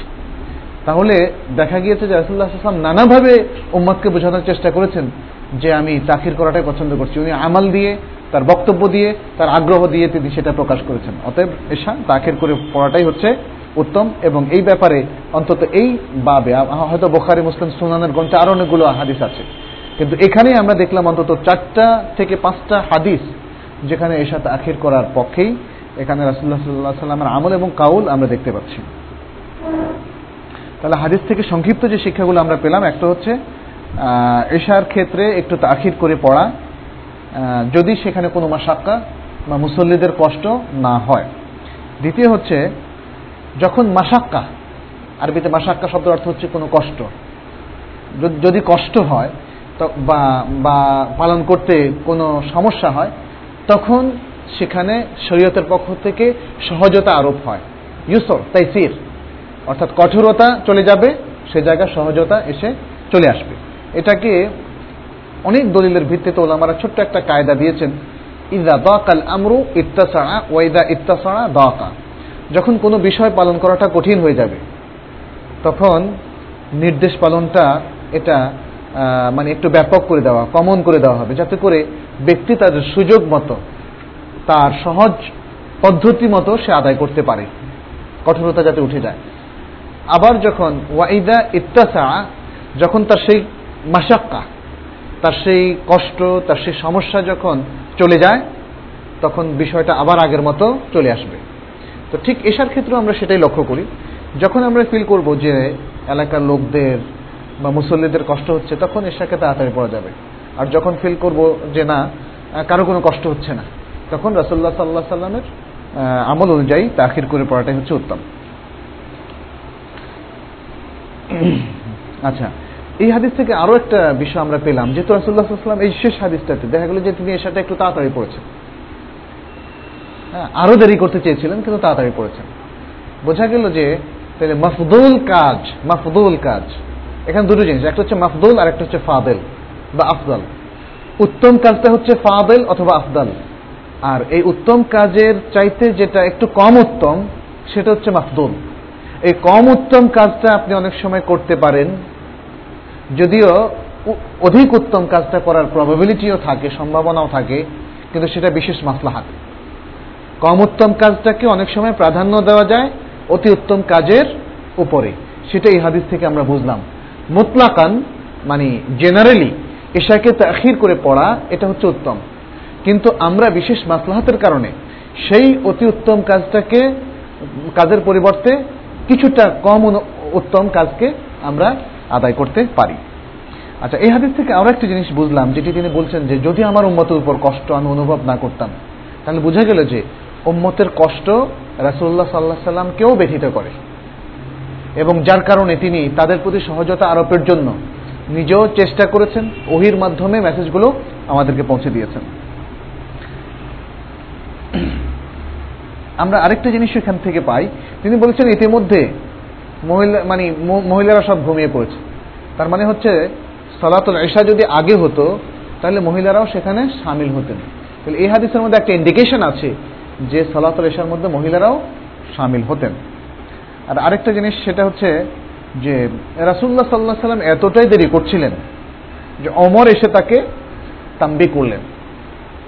তাতে বোঝা গেল যে সমাজের যে শ্রেষ্ঠ ব্যক্তি, সে জ্ঞানের দিক থেকে শ্রেষ্ঠ হোক, প্রভাবের দিক থেকে শ্রেষ্ঠ হোক, নেতৃত্বের দিক থেকে, নেতৃত্বের দিক থেকে সৃষ্টি হোক, শ্রেষ্ঠ হোক, তাহলে সর্বক্ষেত্রেই অধস্তন লোকরাও তাকে সতর্ক করতে পারবে। যদি তার মাসলা হাত থাকে। অধস্তন লোকরা অমর আদি আল্লাহ তালানু রাসুল্লাহ সাল্লাহ সাল্লামকে এসে সতর্ক করলেন এরা তো সব ঘুমায় পড়ছে, আর কত দেরি করবেন ইয়া রাসুল্লাহ মানে ভাবটা তো এটাই ছিল। আর এখানে আরেকটা জিনিসও, সেটা হচ্ছে অমরও বা এতটা সাহস পেলেন কেন? সাহস পেলেন কারণ রাসুল্লাহ সাল্লাহ সাল্লামের আখলাক ছিল সুন্দর, এবং রাসুল্লাহ সাল্লাহ সাল্লামের ব্যবহার ছিল সুন্দর। রাসুল্লাহ সাল্লাহ সাল্লামের তার পূর্ণ আস্থা ছিল যে রাসুল সাল্লাহ সাল্লামকে এই তাম্বিটা এই সতর্কতা বাণী দিলে তিনি তাকে ধমকাবেন না। হ্যাঁ? এই বিষয়গুলো। আমরা আরও দু একটা হাদিস পড়তে পারি। বাবুন ফিসে ইমিন মাকরুহাত সালাহ। মাকরুহাত সালাহ, সালাতের মধ্যে যে সমস্ত বিষয়গুলো মাকরু, তার মধ্যে তার ব্যাপারে এই পরিচ্ছেদ। আচ্ছা মাকরু হচ্ছে, মাকরুহের সংজ্ঞাটা কি? মাকরু মাকরু হচ্ছে, মা ইউসাবু তারিকুহু ওয়ালা ইউআকাবু ফাইলুহু। যদি কেউ এই কাজটা তরক করে, এই কারণে যেটা মাকরু তাহলে সে সওয়াব পাবে। কিন্তু যদি করে ফেলে, তাহলে তার কোনো শাস্তি হবে না। এটা অনেকটা মাসনুন বা সুন্নার, মান্দুবের সংজ্ঞার মতো। কিছুটা ভিন্ন আর কি, সেটা হচ্ছে মান্দুবটা কি? মায়ুসাবু ফাইলুহু। মান্দুব বা মাসনুন কাজগুলো যিনি করবেন, তিনি সব পাবেন। ওয়ালাই আকাবু তারিকুহু, আর যিনি সুন্নার, সুন্না বলতে যে সমস্ত সুন্নাগুলো অপশনাল কাজ, যেমন মাসনুনাত অথবা মান্দুবাত সলাহ। সুন্না নিয়ে আবার আমাদের অনেকের কনফিউশন হয়ে যায়। সুন্না দ্বারা ফরজ সাব্যস্ত হয়। কারণ এখানে আমাদেরকে দুটো বুঝতে হবে। সুন্না, একটা হচ্ছে সুন্নাতুর রসুল সাল্লাহ সাল্লাম সেটার একটা মিনিং সেটা হচ্ছে একটা ওয়াহি অহির একটা কেসেপ রাসুল্লাহ সাল্লামের কথা, কাজ মৌন সম্মতি সেটা হচ্ছে শরিয়াতের এভিডেন্স আর এ কাজটা করা সুন্নত, এটা শরিয়াতের এভিডেন্স না। দ্যাট ইজ রুলিং এই জন্য সুন্না কথাটাকে আমাদেরকে অ্যাজ এ রুল বুঝতে হবে as an evidence of Islam, দিন, এটা বুঝতে হবে। যেখানে সুন্না এভিডেন্স বা দলিল, সেখানে সুন্নার দ্বারা ফরজ সাব্যস্ত হয়, ওয়াজিব সাব্যস্ত হয় মন্দুব সাব্যস্ত হয় অপশনাল কাজগুলো সাব্যস্ত হয়। আপনি যেমন আপনার হাতকে তিনবার ধোবেন, নাকি দুই, একবার ধোবেন? তিনবার ধোয়াটা কি ফরজ? তিনবার ধোয়াটা অজুর মধ্যে ফরজ নয়। প্রত্যেকটা অঙ্গ তিনবার ধোয়াটা ফরজ নয়। কারণ রাসুল্লাহ সাল্লাম কখনো তিনবার ধুয়েছেন, কখনো একবার ধুয়েছেন। অজু অধ্যায় হাদিসগুলো আমরা পড়েছি। তাহলে বুঝে গেল যে শরিয়ার মধ্যে সুন্নার দ্বারা অনেক অপশনাল কাজ সাব্যস্ত হয় যেটা করলে সবাব তরক করলে কোনো গোনা নেই। ঠিক তেমনি অনেক ফরজ কাজ, যেটা করলে সব না করলে গুণা সেগুলোও সাব্যস্ত হয়। এ বিষয়গুলো আমাদের জানতে হবে।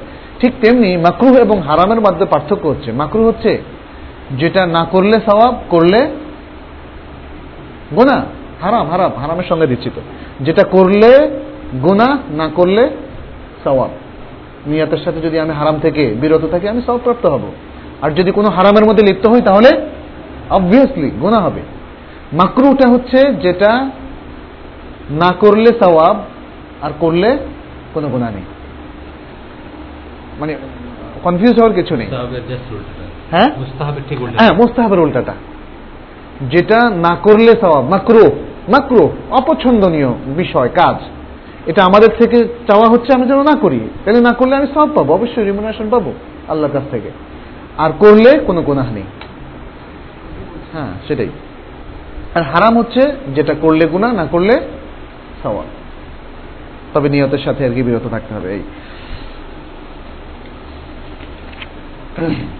আচ্ছা এখানে প্রথম হাদিস আয়সা রাদি আল্লাহ তালা থেকে এটা পঞ্চাশ নম্বর হাদিস। নবী সাল্লাহ সাল্লাম বলেছেন, ইদা উকিমাতিস সালাহ ও হাবার আল আশা ফাবদাউ বিল আশা যখন সালাতের একামত হয় আর রাতের খাবারটাও এসে এসে যায়। তখন তোমরা শুরু করো রাতের খাবার দিয়ে। রাওয়াহুল বুখারি ও মুসলিম। বুখারি এবং মুসলিমের হাদিস। বুখারির হাদিস নাম্বার হচ্ছে পাঁচ হাজার চারশো পঁয়ষট্টি এবং মুসলিমের হাদিস নাম্বার হচ্ছে পাঁচশো সাতান্ন নম্বর। প্রায় কাছাকাছি আরেকটি হাদিস আছে, আমি সেটাও পড়ে ফেলি। এটা হচ্ছে মুসলিমের হাদিস। আয়সা রাদি আল্লাহ তালা আনহা থেকে তিনি বলেছেন, সামেত রসুল আল্লাহ সাল্লাহ সাল্লাম ইয়াকুল রসুল্লাহ সাল্লাহ সাল্লাম বলেছেন, লা সালাতা বে হাবরাতি তাম খাবার উপস্থিত হয়ে গেলে আর কোনো সালাত নাই। ওয়ালা ওয়াহুয়া ইউদাইফুল আখবাসান। আর সে অবস্থায় সালাত নেই যখন মানুষ মল অথবা মূত্র কোনো একটাকে সে বেফার করছে মানে নিজেকে প্রোটেক্ট করছে, তা বেগ হচ্ছে অথচ সে বাথরুমে যাচ্ছে না। এই অবস্থায়ও কোনো সালাত নাই। হ্যাঁ? আচ্ছা প্রথম যে বিষয়, হাদিসে, এই দুটো হাদিসের একটা কমন বক্তব্য আছে। সেটা হচ্ছে খাবার যখন উপস্থিত হয়ে যায়, তখন আপনি খাবারটাকে প্রাধান্য দিবেন। কেন? এই প্রশ্নটা আসে রাইট সালাত হচ্ছে সালাত আল্লাহ তালা বলছেন আকিনি সালাত আল এদিক্রি আমাকে স্মরণ করার জন্য সালাত আদায় করো। তাহলে আল্লাহকে স্মরণ করার জন্য এবং সালাতকে অর্থবহ করার জন্য কি প্রয়োজন? সালাতের মধ্যে খুশু, খুদু, হদুর দেহেন আপনার সমগ্র দেহ, মন, সত্তা সালাতের মধ্যে থাকতে হবে। আপনি যদি সালাতের দেহটা নির্মাণ করছেন আর প্রাণটা আপনার ব্যবসা বাণিজ্যের মধ্যে অথবা ভালো মন্দ সব কিছুর মধ্যে হ্যাঁ আপনি কর্মস্থলে অথবা কাকে কোনখান দিয়ে ধরবেন, শত্রুর কীভাবে মোকাবেলা করবেন, যদি এই বিষয়গুলো থাকে, তাহলে তো সালাত দেহটা থাকলেও প্রাণ নেই। আমরা কি করি? একজন মানুষের দেহটা কতদিন টিকে থাকে? প্রাণ চলে গেলেই তো তাকে কবরস্থ করি আমরা। তাহলে আল্লাহ তো সেই সালাদকে কবরস্থই করারই কথা। আসলে কিন্তু তা করেনও একটা হাদিস আসবে, এখানে সেটা মনে হয় আসেনি। সে হাদিসটার আবু দাউদের মধ্যে বর্ণিত হচ্ছে, সোনান আবু দাউদ রাসুল্লাহ সাল্লাহ সাল্লাম বলেছেন। যে ইন্নার রাজুল লায়ানসারিফ মানুষ সালাত আদায় করে চলে যায়। ওয়ামা কুতে বালাহু অথচ তার জন্য লেখা হয় না। লিখা হয় কতটুকু? ইল্লা অশরুহা আও তুসুহা আও তমনুহা আও সুবুহা আও সুদুসুহা। এভাবে বলতে বলতে নেসবুহা পর্যন্ত বলেছেন।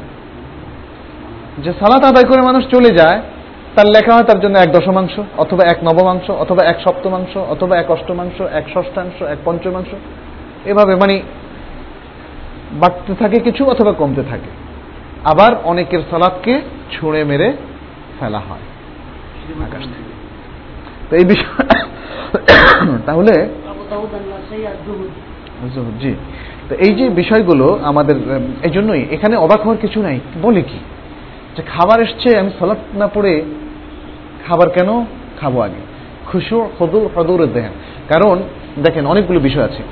বিচারক, ইসলামী রাষ্ট্রের বিচারককে বলা হয়েছে লাই আব্দুল কাদি ওহুয়া ওয়ালাই আব্দুল কাদি ওহুয়া জওয়ান। প্রচণ্ড রাগের মাথায় কাজী যেন কোনো বিচারে না বসে এজলাসে না বসে। কারণ তখন সে ভুল, তার ওই যে, তার মাথা কিংবা তার চিন্তা ভাবনা, এগুলো এফেক্টেড হবে। ঠিক একই অবস্থায় কাজী যেন কাজের এজলাসে না বসে, যখন প্রচণ্ড খিদা তার মধ্যে আছে। আর আমরা দেখেছি আমাদের দেশেও প্রচণ্ড খিদাটা কিন্তু অনেক সময় প্রচণ্ড রাগের কারণ হয় এবং সেটা পরবর্তীতে গিয়ে তালাকে পরিণত হয়, তাই না? গ্রাম মানে সারাদিন বদলা দিয়ে এসে প্রচণ্ড খিদা, এখন খাবে। খাবার রেডি নেই, বাস, রাগ, সাথে সাথে তালাক। তো এই বিষয়গুলো এই জন্য দেখা যাচ্ছে যে মানে যেহেতু সেটা মানুষকে নেগেটিভলি এফেক্ট করে, অতএব সেটা থেকে আগে আমাকে প্রোটেক্ট করতে হবে, যদি সময় থাকে।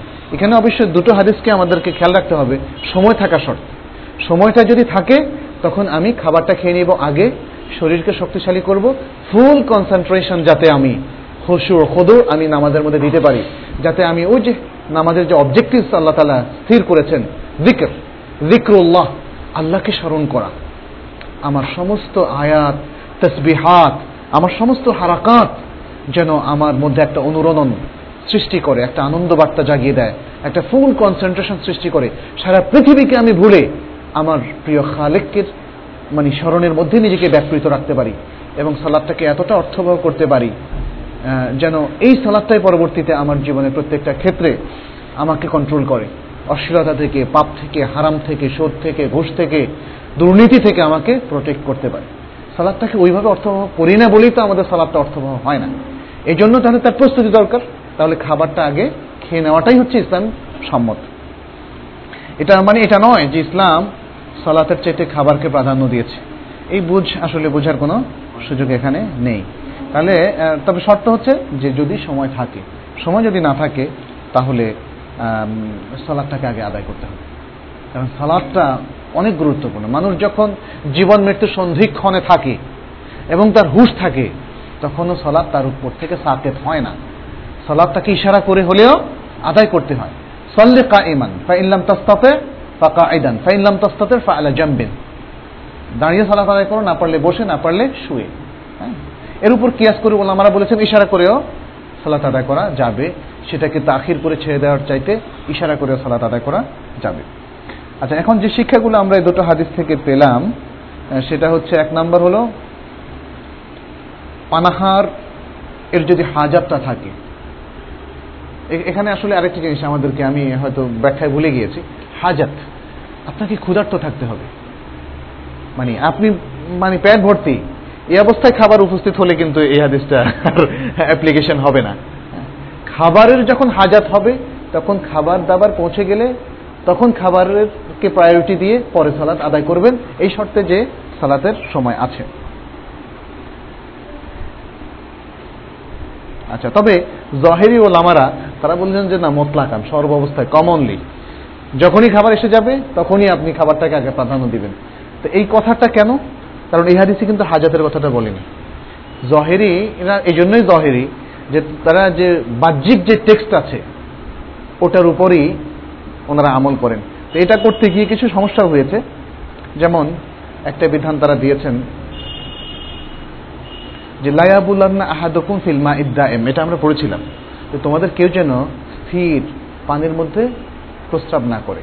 যদি প্রস্রাব করে, তাহলে সেটা নাজাত হয়ে যাবে। এখন কোনো ব্যক্তি যদি স্থির পানির মধ্যে পেশাব করল না, কিন্তু স্থির পানি আমাদের আছে, যেমন এই জগটা আছে সামনে জারটা আছে, এই জারের মধ্যে গ্লাসে করে এনে অথবা অন্য কোনো পাত্রে এনে কিছু পেশাব যদি ঢেলে দেয়, তারা বলেন যে এটা নাপাক হয়নি। তারা বলেন যে এটা নাপাক হয়নি, কারণ কেউ এখানে সরাসরি পেশাব করেনি। এজন্য জহেরি টেক্সটটা মানে আমরা জহেরকে নিয়ে আমল করব অবশ্যই কিন্তু বুঝতে হবে বিষয়টা কি। এই যে রাসুল্লাহ সাল্লাহ সাল্লাম খাবারকে প্রাধান্য দিয়েছেন, কেন দিয়েছেন? এই জন্য দিয়েছেন যে তার হাজাত আছে। আমার খিদাই নাই। তাহলে কি আমাকে বাধ্য করা হবে খাবার খেতে? সেটাই তো ব্যাপার, তাই না? এই জন্য জমহুর ওলামাদের জমহুর প্রায় সব ওলামাদের বক্তব্য হচ্ছে, এন্দাল হাজা। যখন হাজাত হবে, তখনই আমরা খাবারকে প্রাধান্য দেব এবং খাবার খেয়ে তারপরে সালাত আদায় করব। আচ্ছা এখন এই হাদিস থেকে আরেকটা জিনিস আমরা বুঝলাম। যে সালাদ কায়েম হয়ে যাচ্ছে। এখানে বলছে, ইদা উকিমাতি সালাহ ওয়াহাদার আশা তদ্দাউ বিল আশা। সালাতের একামত হয়ে গেছে। সালাতের ওয়াক্ত হয়েছে এটা বলিনি।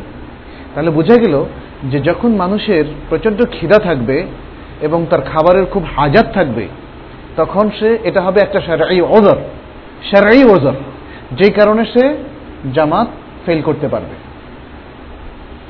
এটা হাদিসের সরাসরি স্পষ্ট বক্তব্য। তবে কোনো ব্যক্তি যেন এমনভাবে মানে এটাকে অভ্যাসে পরিণত না করে যে তার প্রতিদিন খাবারের হাজাত হয় যখন জামাত কায়েম হয়, যখন একামত হয়। সেটা করলে কিন্তু মানে এই এই এক্সকিউজটা গ্রহণযোগ্য হবে না। এটা হচ্ছে মানুষের কালে ভদ্রে যদি হয়। আচ্ছা আরেকটা জিনিস হচ্ছে যে এই যে একটা মানে রক্সাত আমাদেরকে দেওয়া হলো, এই রক্সাতটার উদ্দেশ্য হচ্ছে খুশু খদর সালাতের মধ্যে অ্যানশিওর করা। এখন আমি ঠিকই এই বাহ্যিক আমলটাকে আমল করলাম। খাবারটাকে আগে প্রাধান্য দিলাম। কিন্তু খাবার খেয়েও উল্টা আমার খুশু খুশু আসলো না। আরও মহারামে আমি আমার ব্যবসায়িক চিন্তা শুরু করলাম সালাতের মধ্যে। তাহলে কিন্তু মানে পুরো মাকসাদটাই আমার মানে নষ্ট হয়ে গেল। আমাকে শরিয়ার মাকসাদটা বুঝতে হবে এখানে। এবং সেই মাকসাদটাকে ইমপ্লিমেন্ট করতে হবে সালাতের মধ্যে। তাহলেই আসলে প্রকৃত সন্ন্যার উপর আমল হবে। হ্যাঁ? বাহ্যিক আমলটা অনেক সময় মাকসাদটাকে বাদ দিয়ে বাহ্যিক আমলটা করলে আসলে সঠিক সন্না আমল হয় না, সেটা আমাদেরকে বুঝতে হবে।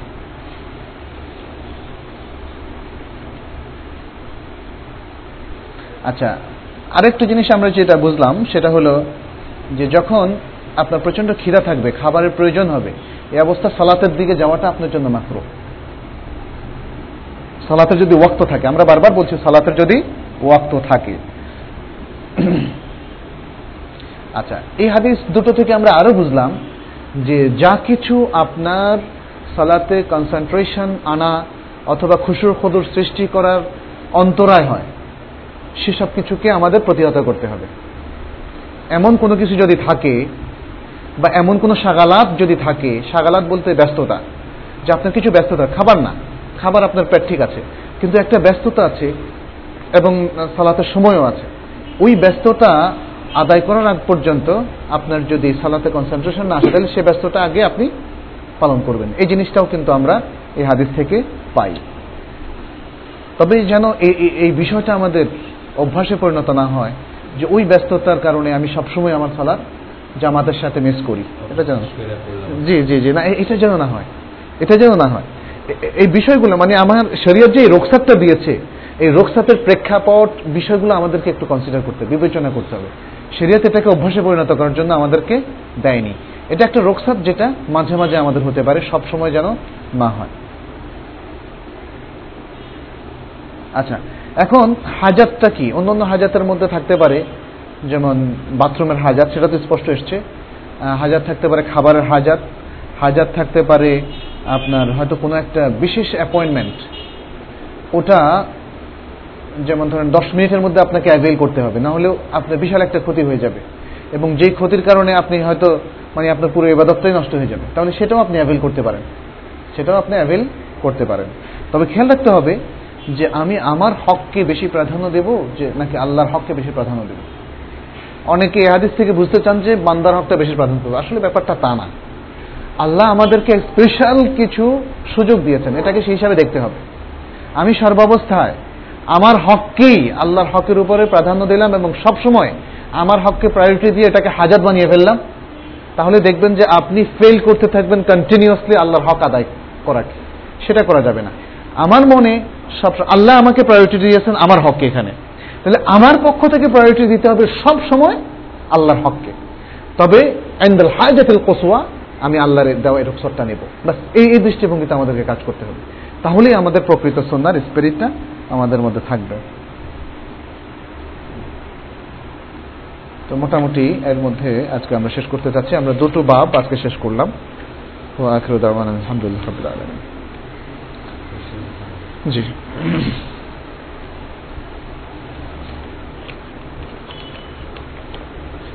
আচ্ছা সালাতের সময় মহিলাদের কেবল মুখমণ্ডল কবজি পর্যন্ত দুই হাত খোলা রাখা যাবে, বাকি সর্বাঙ্গ ঢেকে রাখা ফরজ।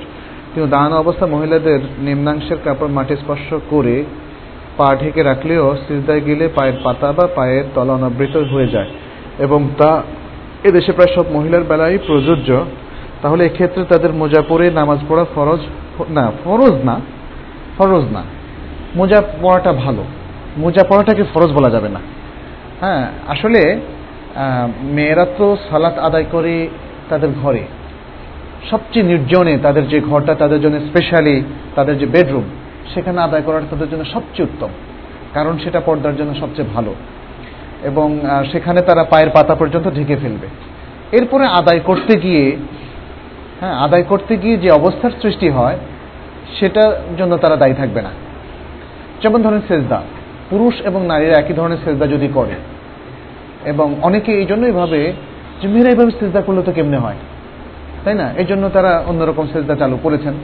তো সেটা মানে এখন এই প্রশ্নগুলোর উদ্রেকের প্রয়োজন নেই। সারিয়া আমাদেরকে এতটা কঠোর হতে বলেনি যে মোজাটা সেখানে ফরজ হয়ে যাবে। এটা ইস্তেহাত করে ফরজ করার কোনো প্রয়োজন নেই। তারা পায়ের পাতা ঢাকার মতো কাপড় ব্যবস্থা করবে। সেটা স্কার্ট হোক, সায়া হোক, অথবা সালোয়ারও যদি হয়, সেটা এতটা ঢেলা ঢালা এবং পায়ের পাতা ঢাকে এমন হতে, নামাজের জন্য স্পেশালি তৈরি করা। হ্যাঁ সেটা হতে হবে। এরপরে যতটুকু প্রকাশ হয় তাতে সমস্যা নেই। আর প্রকাশ তো হওয়ার কথা না, কারণ তারা তো নির্জনে সালাত আদায় করবেন ইমাম গজালির তার মিনহাজুল আবেদিন গ্রন্থ উল্লেখ করেছেন, আলী রাজি আল্লাহ তালু বলেছেন, হে আল্লাহ, যদি আমি জ্ঞানের রত্নাবলীর আবরণ খুলে ফেলি, তবে সবাই আমাকে পত্তলিক মনে করবে। মুসলমানেরা তখন আমাকে হত্যা করা সিদ্ধ ভেবে ফেলবে। উক্তিটি কি নির্ভরযোগ্য? সাধারণত এই ধরনের উক্তিগুলো সনদ ছাড়াই লেখা হয়। অতএব সনদ ছাড়া কোন কোনো উক্তি একদম নির্ভরযোগ্য, এটা বলার কোনো স্কোপ নাই।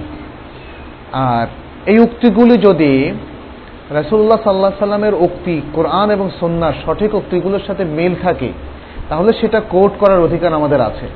আর যদি সেটা মিল না থাকে, তাহলে সেটাকে কমপ্লিটলি অ্যাভয়েড করা উচিত। তো এখানে এটা তো মানে কেন পৌত্তলিক বলে মনে করবে, আমি সেটা তো বুঝি না। আমি যা জানি, তৌহিদের যে কনসেপ্ট আমার মধ্যে আছে, আমি সেটা প্রকাশ করলে মানুষ আমাকে কেন পৌত্তলিক ভাববে?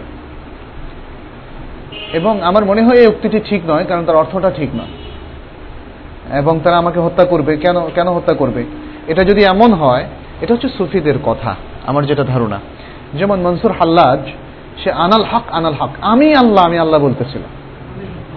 একটা গান আছে আমাদের দেশে কি জন্য? এটাকে আমাদের দেহকে পিঞ্জিরার মতো বলা হয়েছে। আর ভেতরে যেটা, সেটা আসলে আল্লাহরই অবস্থান। এটা কমপ্লিট শির্ক কমপ্লিট শির্ক এই ধরনের গানগুলো তারা হয়তো ধর্মীয় গান বলে প্রচার করে, আসলে এটা কমপ্লিট শির্ক হলুল এবং এতেহাদ ইসলামে কোনো হুলুল এতেহাদ নাই। এজন্য কমপ্লিট আকিদা যাদের মধ্যে নাই, তৌহিদের মূল মানে এলেন যাদের মধ্যে নাই, তারা হয়তো ভাবছে, আমি যদি বলি যে আল্লাহ এখন আমার অন্তরে। তখন মানুষকে এটা বলা যাবে না। মানুষ তো বুঝবে যে মোশেক হয়ে এই কথাটাই তো শের কি? মানুষ ভুল বুঝেনি, মানুষ ঠিক বুঝেছে। আমি দেখেছি আমাদের কিছু কিছু উস্তাদ মদিনাতে, তারা বলতেন যে, সাধারণ মানুষ অনেক আলেমের চেয়ে ভালো। সাধারণ মানুষের সমাজ তৌহিদি চেতনা অনেক আলেমের চেতে ভালো। কেন? আপনাকে যদি এখানে কোনো কোরআনের মোসাব যদি থাকে, আমি যদি বলি, এটা কি কোরআন? আপনি বলবেন যে হ্যাঁ এটা কোরআন। কিন্তু মানুষের মধ্যে একদল আছে যে, না, এটা কোরআন না। এটা কোরআনের মানে ভাষা, অথবা কোরআনকে প্রকাশকারী একটা text not the original Quran. মুসলমানদের মধ্যে একদল আছে, আশায়রাদের একটা গ্রুপ আছে, যে যে মুসহাফটা, যে কোরআন শরীফটা আমাদের হাতে that is not the real Quran. কালাম উল্লাহ ফিন্নাফস এটা আল্লাহ সত্তার ভিতরেই কালাম যেটা। ওটা তো আর আমাদের কাছে এসে পৌঁছেনি। এগুলো খুব অদ্ভুত ফিলোসফিক্যাল কথাবার্তা, যেটা সাধারণ মানুষের মাথায় আসে না বলেই সাধারণ মানুষ সঠিক পথে আছে। অতিমাত্রায় ফিলোসফিতে যারা আক্রান্ত হয়েছেন, তারা এই জন্য উদ্ভট কথা, এগুলো আসলে উদ্ভট কথাবার্তা সাধারণ মানুষ এগুলো গ্রহণ করে না। এই জন্য এই যে উক্তিটা করা হয়েছে, এই উক্তিটাও সে ধরনের উদ্ভট একটা উক্তি, যেটা আমার বিশ্বাস আলী রাদি আল্লাহ তালু বলেননি, যে তিনি যদি সঠিক এলমের বিষয়টা মানুষের সামনে উন্মোচিত করে দেন, তাহলে মানুষ তাকে পত্তলিক ভাববে, এটা এটা এটা এটা বড় ধরনের একটা ব্লেম ইসলামের বিরুদ্ধে, ইসলামের কনসেপ্টের বিরুদ্ধে। রাসুল্লাহ সাল্লাহ সাল্লাম বলেছেন তারাক্তুকুম আলা মাহাজ্জাতিন বায়াবা লাইলুহা কানাহারিহা লায়াজিগু আনহা আলেক তোমাদেরকে আমি শ্বেত শুভ্র দলিল আদিল্লা প্রমাণের উপর রেখে যাচ্ছি। প্রমাণটা কি? প্রমাণটা জ্ঞান। এর রাতটা দিনের মতোই শুভ্র, উজ্জ্বল। অনুজ্জ্বল কিছু নাই। ইসলামের সেই উজ্জ্বল দিকটা আজকে আমরা প্রকাশ করতে পারিনি আমাদের সমস্ত মুসলমান ভাই বোনদের কাছে। সে উজ্জ্বল জিনিসটা যদি প্রকাশ করি, তাহলে তৌহিদের মূল কনসেপ্টটা ইসলামের মূল রূপটা তাদের কাছে প্রকাশিত হতো। তারা শিরিক আর বেদাতের মধ্যে লিপ্ত হতো না। তারা আমাকে পৌত্তলিক ভাবার, আলী রাদি আল্লাহ তালাহকে পৌত্তলিক ভাবার কোনো সম্ভাবনাই নাই। সেটা হচ্ছে তৌহিদের মূল কনসেপ্টটা যাদের কাছে বিভ্রান্ত হয়ে গিয়েছে, ভুল হয়ে গিয়েছে, তারা তৌহিদকে যেটাকে ভাবছে, সে ভুল তৌহিদকে যদি মানুষের কাছে প্রকাশ করে, তখন তাদেরকে পৌত্তলিক ভাবার অবকাশ তো আছেই।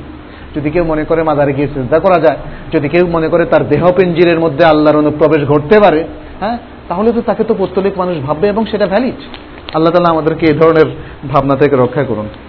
সেখানে সন্না যেখানে সন্না অনুযায়ী প্রতি ওয়াক্তে ফরজ সালার পর তসবি তাহলিল পর কথা এসছে সেখানে প্রতিদিন ফরজ ফরজ সালাহের পর মসজিদে কোরআন অর্থ সহ পড়া কতটুকু সহি?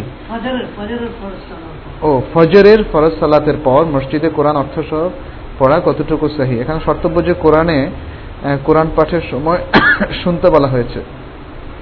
এমত অবস্থা কোরআন হাদিসের সাংঘর্ষিক অবস্থা কীভাবে বানানো যায়? মানে কোরআন অর্থ সহ আপনি বা আমি যেই হোক, ফজর হোক অথবা অন্য যে কোনো সালাতের পরে, মাসনুন যে আদিয়াগুলো আছে আজগারগুলো আছে, দোয়া এবং আজগারগুলো আছে, সেগুলোই তো সুন্না ওই সুন্না পালন করাটাই হচ্ছে আমাদের জন্য প্রায়োরিটি বেসড কাজ। ওটাকে অগ্রগণ্য করা উচিত। ওটা বাদ দিয়ে মানে অন্য কাজের মানে যাওয়াটার কোনো যুক্তি দেখি না। আর কন্ট্রাডিকশন তো আমার আপনি কি করেছেন না মহিন ভাই প্রশ্নটা? আচ্ছা। ও একদল লোক। আচ্ছা। জি। ওনাকে তো আমার মনে নসিহত করা যেতে পারে যে আপনি সন্ন্যার আমলটা করেন। আমাদেরকে মানে এটা একটা বিশাল ব্যাপার কিন্তু। এই যে সন্ন্যার প্রতি মানুষের আগ্রহ জাগে তোলা আজকে সন্ন্যার বিরুদ্ধে মানুষের যে অবস্থান আমরা দেখতে পাচ্ছি এর কারণ হচ্ছে যুগ যুগ ধরে আমরা যারা ইসলামকে ভালোবাসি, আলেম, ওলামা সন্ন্যার উপর মানুষকে অভ্যস্ত করায়নি ফলে সন্না থেকে মানুষ ডিটালড হয়ে গেছে। সন্ন্যার প্রতি যে আকর্ষণ তৈরি হওয়ার কথা ছিল সেটা তৈরি হয়নি। এই জন্য আসলে ছোটখাটো সন্না, সেটা অপশনাল সন্ন্যাও যদি হয়, সেটা উপর আমাদের চূড়ান্ত গুরুত্ব দেওয়া উচিত। আমি এটা ভাববো না যে অপশনাল অপশনাল সন্না আপনি ছাড়বেন কেন? সুন্নার তো, সুন্নার সংজ্ঞা তো এটা নয়। যে যেটা তরক করাটা ভালো, অথবা যেটা কন্টিনিউয়াসলি আমরা তরক করব। এখন সুন্না, কাউকে যদি বলি, ভাই, এটা করেন না কেন? এটা তো সুন্না। মানে তাহলে এটা তরক করা যায়। সুন্নার সংজ্ঞা হয়ে গেছে যেটা, তরক করা যায়। এটা এটা উচিত না। হ্যাঁ। যারা এখন দায়ী রাখেন না, কি ভাই, এটা তো সুন্না। যারা হয়তো মানে আরও যে সমস্ত জিনিসগুলোকে অনেকে, তারা অপশনাল সন্না মনে করেন। যদিও সেটা ঠিক নয়। অনেক সন্নাকে যারা অপশনাল সন্না মনে করে, সেটা অপশনাল না। সেটা অব্লিগেটরি সন্না কিংবা ফরজ সন্না। আচ্ছা। আর যেটা যদি অপশনালও হয়ে থাকে তাহলে আপনি কেন এটাকে এমনভাবে গ্রহণ করছেন যে বলছেন যে এটা তো সন্না তার মানে আমি তরক করতে পারি কন্টিনিউয়াসলি না এটা এটা হবে না।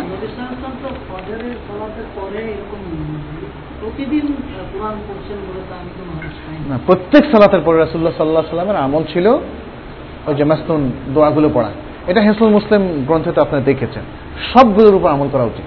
তাহলে সন্ধ্যার প্রতি আমাদের একটা আকর্ষণ ভালোবাসা তৈরি হবে। এবং মানে এরপরে আমরা হ্যাঁ রেজাল্ট আসবে। আর এখানে দোয়াগুলো কি সুন্দর দেখেছেন? মানে এই দোয়াগুলোর অর্থ যদি মানুষ জানতো আমার মনে হয় কেউ তরক করতো না। ভাবতো যে না সব বাদ দিয়ে দোয়াগুলো পড়ি। আপনারা একটু একটু সবাই একটু দোয়াগুলোর অর্থটা একটু পড়েন। যে সারা দিনের সমস্ত কল্যাণ আল্লাহর কাছে প্রার্থনা করা হচ্ছে চাওয়া হচ্ছে। এই এই জিনিসটা আমরা অন্তত সকাল এবং সন্ধ্যায়, যেটা ফজরের পরে, আসরের পরে, এই দুটো সময় সেটা অ্যাভেল করা উচিত। আর অন্য সময় হয়তো সবগুলো না পড়লাম, সকাল সন্ধ্যার দোয়া সবগুলো না পড়লাম, কিন্তু সালাতের পরের দোয়া যেন সবগুলো আমরা পড়ি। এটা আমার মনে হয় স্ট্রংলি তাদেরকে নসিহাত করা দরকার, বোঝানো দরকার। হ্যাঁ। আর অবশ্য মানে অনেক সময় হয় কি, মানুষের মধ্যে রিয়াকশন হয় সরাসরি যদি আমরা নসিহতের সুরটা সেখানে অর্ডার হয়ে যায়, অথবা সেখানে হয়তো তারা ভাবে আর অনেক সময় হ্যাঁ হ্যাঁ এম্পোজ করা হচ্ছে। আর অনেক সময় আরেকটা ভাবনাও আছে যেটা আমাদের দেশে সেটা মজহাবি তাফরেকা। যে আপনি আপনি তো আহলে দেশ হয়ে গেছেন অথবা আপনি সালাফি হয়ে গেছেন হ্যাঁ এই ধরনের একটা চিন্তা ভাবনা আসে। অথচ আমরা কেউ বলছি না যে আমরা সালাফি হয়ে গেছি। আমাদের অনেকেরই হানাফি ব্যাকগ্রাউন্ড আছে। আমরা তো আসলে কোনো একটা ইজমের কোনো একটা নির্দিষ্ট মতের আমরা অনুসরণ করছি না। আমরা সহিসন্ধান অনুসরণ করছি। আলহামদুলিল্লাহ যে বাংলাদেশে এখন ইয়াং থেকে আরম্ভ করে আমার মনে সর্ব লেভেলেই এরকম একটা ট্রেন্ড চালু হয়েছে, আলহামদুলিল্লাহ। আল্লাহর বান্দাদেরকে আল্লাহ ওয়াদা করেছেন। রাসুল সাল্লাহ সাল্লামের মাধ্যমে, লা তাজালু তাইফাতু মিন উম্মতি আলাল হক, ওয়ালা ইয়াখাফু লাউমাতা লাইম আও কামা কালা আলাইহিস সালাতু ওয়াসালাম উম্মতের মধ্যে এক দল থাকবে যারা সবসময় হকের উপর থাকবে। হকের উপর থাকা পছন্দ করবে হককে গ্রহণ করবে এবং তারা ভয় পাবে না। তিরস্কারকারীরা কে কি বলেছে? কে তাকে মানে এই বলেছে, সে বলেছে, নানা ধরনের, এটা তারা ভয় পাবে না। যাই হোক। তবে আমার মনে হয় আমরা, এটা ঠিকই, এটা ব্যক্তির উপর নির্ভর করে, আমাদের অনেকের উপর, আমাদের এক একজনের এক এক উসলুব। তবে যাতে মানুষ উসলুবটা গ্রহণ করে, ওইভাবে যদি আমরা নসিহত করি, তাহলে আস্তে আস্তে পরিবর্তন আসবে। এবং হচ্ছে, এটা আমরা আলহামদুলিল্লাহ, এখানে যারা আছেন, সবাই কম বেশি ভাইদের কাছে দেওয়া কাজ করছেন এবং আমরা সফল হচ্ছি। যদি কেউ অনেক দিন যেমন এক মাস বা বেশি সংজ্ঞাহীন থাকে, তবে সংজ্ঞা ফেলে সে কয়েক, না সংজ্ঞাহীন থাকলে তো সে গের মোকাল্লাফ। মানুষের মানাত ও তাকলিফ, মানাত আর তাকলিফ, আরবি শব্দ, এটা হচ্ছে তাকলিফ মানিটা কি? আল্লাহ তালা যে ডিউটিটা আমাদের দিয়েছেন, এটা হচ্ছে তাকলিফ। Duty impose by Allah or given by Allah Allah যে ডিউটিগুলো আমাদেরকে দিয়েছেন, আমাদের উপর অবধারিত করে দিয়েছেন, সেটা হচ্ছে তাকলিফ। আচ্ছা এই তাকলিফের মানাত বা এই তাকলিফটা কখন আরোপিত হবে? তার কারণটা হচ্ছে আকল। আকল। আমাদের এই আকলটা যতদিন সচল থাকবে, ততদিন পর্যন্ত এই তাকলিফটা ডিউটিটা আমাদের উপর থাকবে। এই জন্য আমরা বলেছি, সামান্য হুশ থাকলেও সলাতের কথা আমরা বলেছি, সালাদ সে ইশারা পারলেও আদায় করবে। ওটা হচ্ছে আকলটা তার কাজ করছে। কিন্তু এই আকলটা যখন চলে যাবে, সে চলে যাওয়াটা কয়েক ধরনের হতে পারে। একটা হচ্ছে যে যেমন তার হুশ চলে গেল, যেটা এখানে সংজ্ঞাহীন অবস্থা। অথবা পাগল হয়ে গেল, অথবা অথবা তার স্ট্রোক হলো। স্ট্রোক হলে মেমোরি সেলগুলো নষ্ট হয়ে গেলে এখন কিছু স্মরণ করতে পারছেন না, বা হাফ করতে পারছেন, বা ওয়ান থার্ড করতে পারছেন ওয়ান ফোর্থ করতে পারছেন, তাহলে এরা এই, এর মধ্যে গণ্য হবে।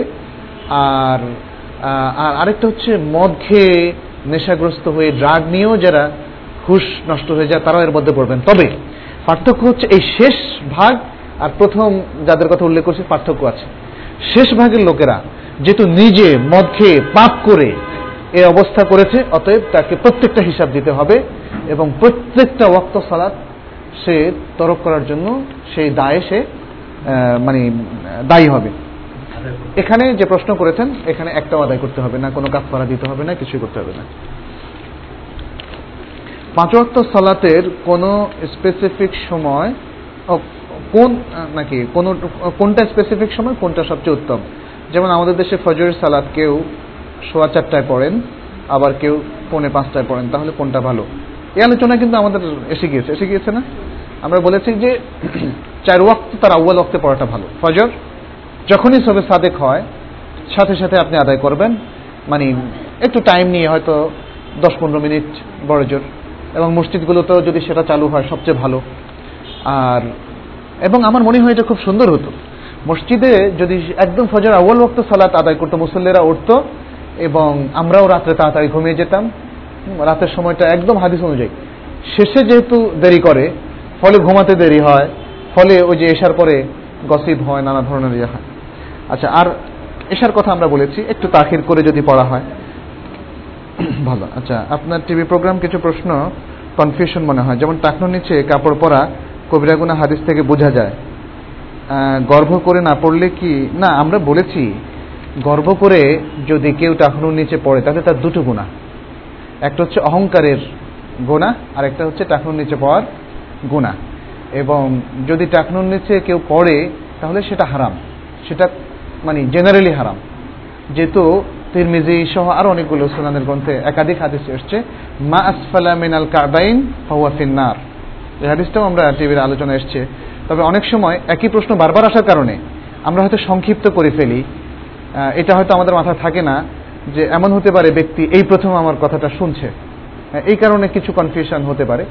তবে পূর্বাপর সব কথা মিলিয়ে নিলে হয়তো ক্লিয়ার হতো যে মানে টাকনুর নিচে কাপড় পরার তা হারাম। সেটা নামাজের মধ্যেও হারাম, নামাজের বাইরেও হারাম। এটা হচ্ছে সহি কথা। অবশ্যই ওলামাদের ইখতলাফ আছে। ওলামাদের মধ্যে একদল এখনও মনে করেন বা আগেও করতেন। তারা বলেন যে গর্ব সহকারে বা অহংকার সহকারে যদি টাকুর নিচে পড়া হয়, তাহলে হারাম, নাহলে হারাম না। সে বক্তব্য এখন অনেক আমার আছে। কিন্তু আমরা সেটাকে সঠিক মনে করি না। সঠিক হচ্ছে গর্ব অহংকারের কোনো ব্যাপার না টাকুর নিচে পড়াটা হারাম। আর দ্বিতীয় হচ্ছে যে অহংকার করাটা তো এটা আল আল কিব্রিয়া ও রিদাই। আল্লাহ রাসুল হচ্ছে এটা আমার চাদর। অহংকার করা মানে হচ্ছে আমার চাদর নিয়ে টানাটানি করা। অতএব সেখানে দুটো হারাম কাজ এবং বিশেষ করে অহংকার তো মারাত্মক। আর আয়সা আবু বকর রাদিয়াল্লাহ একটা হাদিসের কথাও আমরা বলেছি, যেটা হচ্ছে আবু বকর রাদিয়াল্লাহ তাআলা আনহু তখন নিচে চলে যেত, আর তিনি উঠিয়ে ফেলতেন। রাসুল্লাহ সাল্লাহ সাল্লাম যখন বললেন এই কথা, এই হাদিসটা শোনার পর বললেন, ইয়া রাসূলুল্লাহ, আমার তো নিচে চলে যায়। আন্না কালাস্তা মিনাল খোয়ালা। তুমি অহংকারীদের অন্তর্ভুক্ত না। তার প্রমাণ তো আছে। তার প্রমাণটা কি? উঠায় ফেলেন। উঠায় ফেলেন। কিন্তু যারা অহংকার সহকারে পরে তারা উঠায় ফেলে না। তো সেটা তো রাসুল্লাহ সাল্লাহ সাল্লাম ওনাকে প্রোটেক্ট করার জন্য, যেহেতু শুনি সত্যিকারভাবে অহংকারে ছিলেন না, এবং সেটা তার অনিচ্ছা সত্ত্বে নিচে চলে যেত। আছে না অনেকের কাপড় হয়তো লুজ হয়ে যায়, নিচে যায়। তো এই ধরনের মানে বিষয়গুলো তো এক্সকিউজ আছেই। যেমন যিনি তার প্রস্তাব পড়তে থাকে, তার ব্যাপারে তো ইসলাম শরীয় দিয়েছে। আপনারও, আমারও যদি কারও আল্লাহ না করে কেমন অবস্থা হয়, শারীরিক অবস্থার কারণে হয়তো আমরা টের পাই না। আমার যে অনেক সময় হয়তো ইলাস্টিকটা হয়তো একটু যদি দুর্বল হয়ে যায় পড়ে যাচ্ছে। যদি অনেক সময় সচেতন মনে মনে না থাকতে পারে বয়স বাড়ার সাথে সাথে মানুষের স্মরণটাও কমে যায়। এটা যে প্রাথমিক পর্যন্ত চলে গিয়েছে হয়তো কেউ একজন দেখায় না দিলে সেটা মনে পড়ে না। এগুলোকে দলিল হিসাবে নেবেন না কিন্তু। হ্যাঁ। অন্য ধর্মীয় বন্ধুর সাথে একসাথে থাকা যাবে কিনা এবং তার দেওয়া কোনো জিনিসপত্র নেওয়া যাবে কিনা একসাথে কেন থাকা হবে সেটা একটু জানা দরকার। তাকে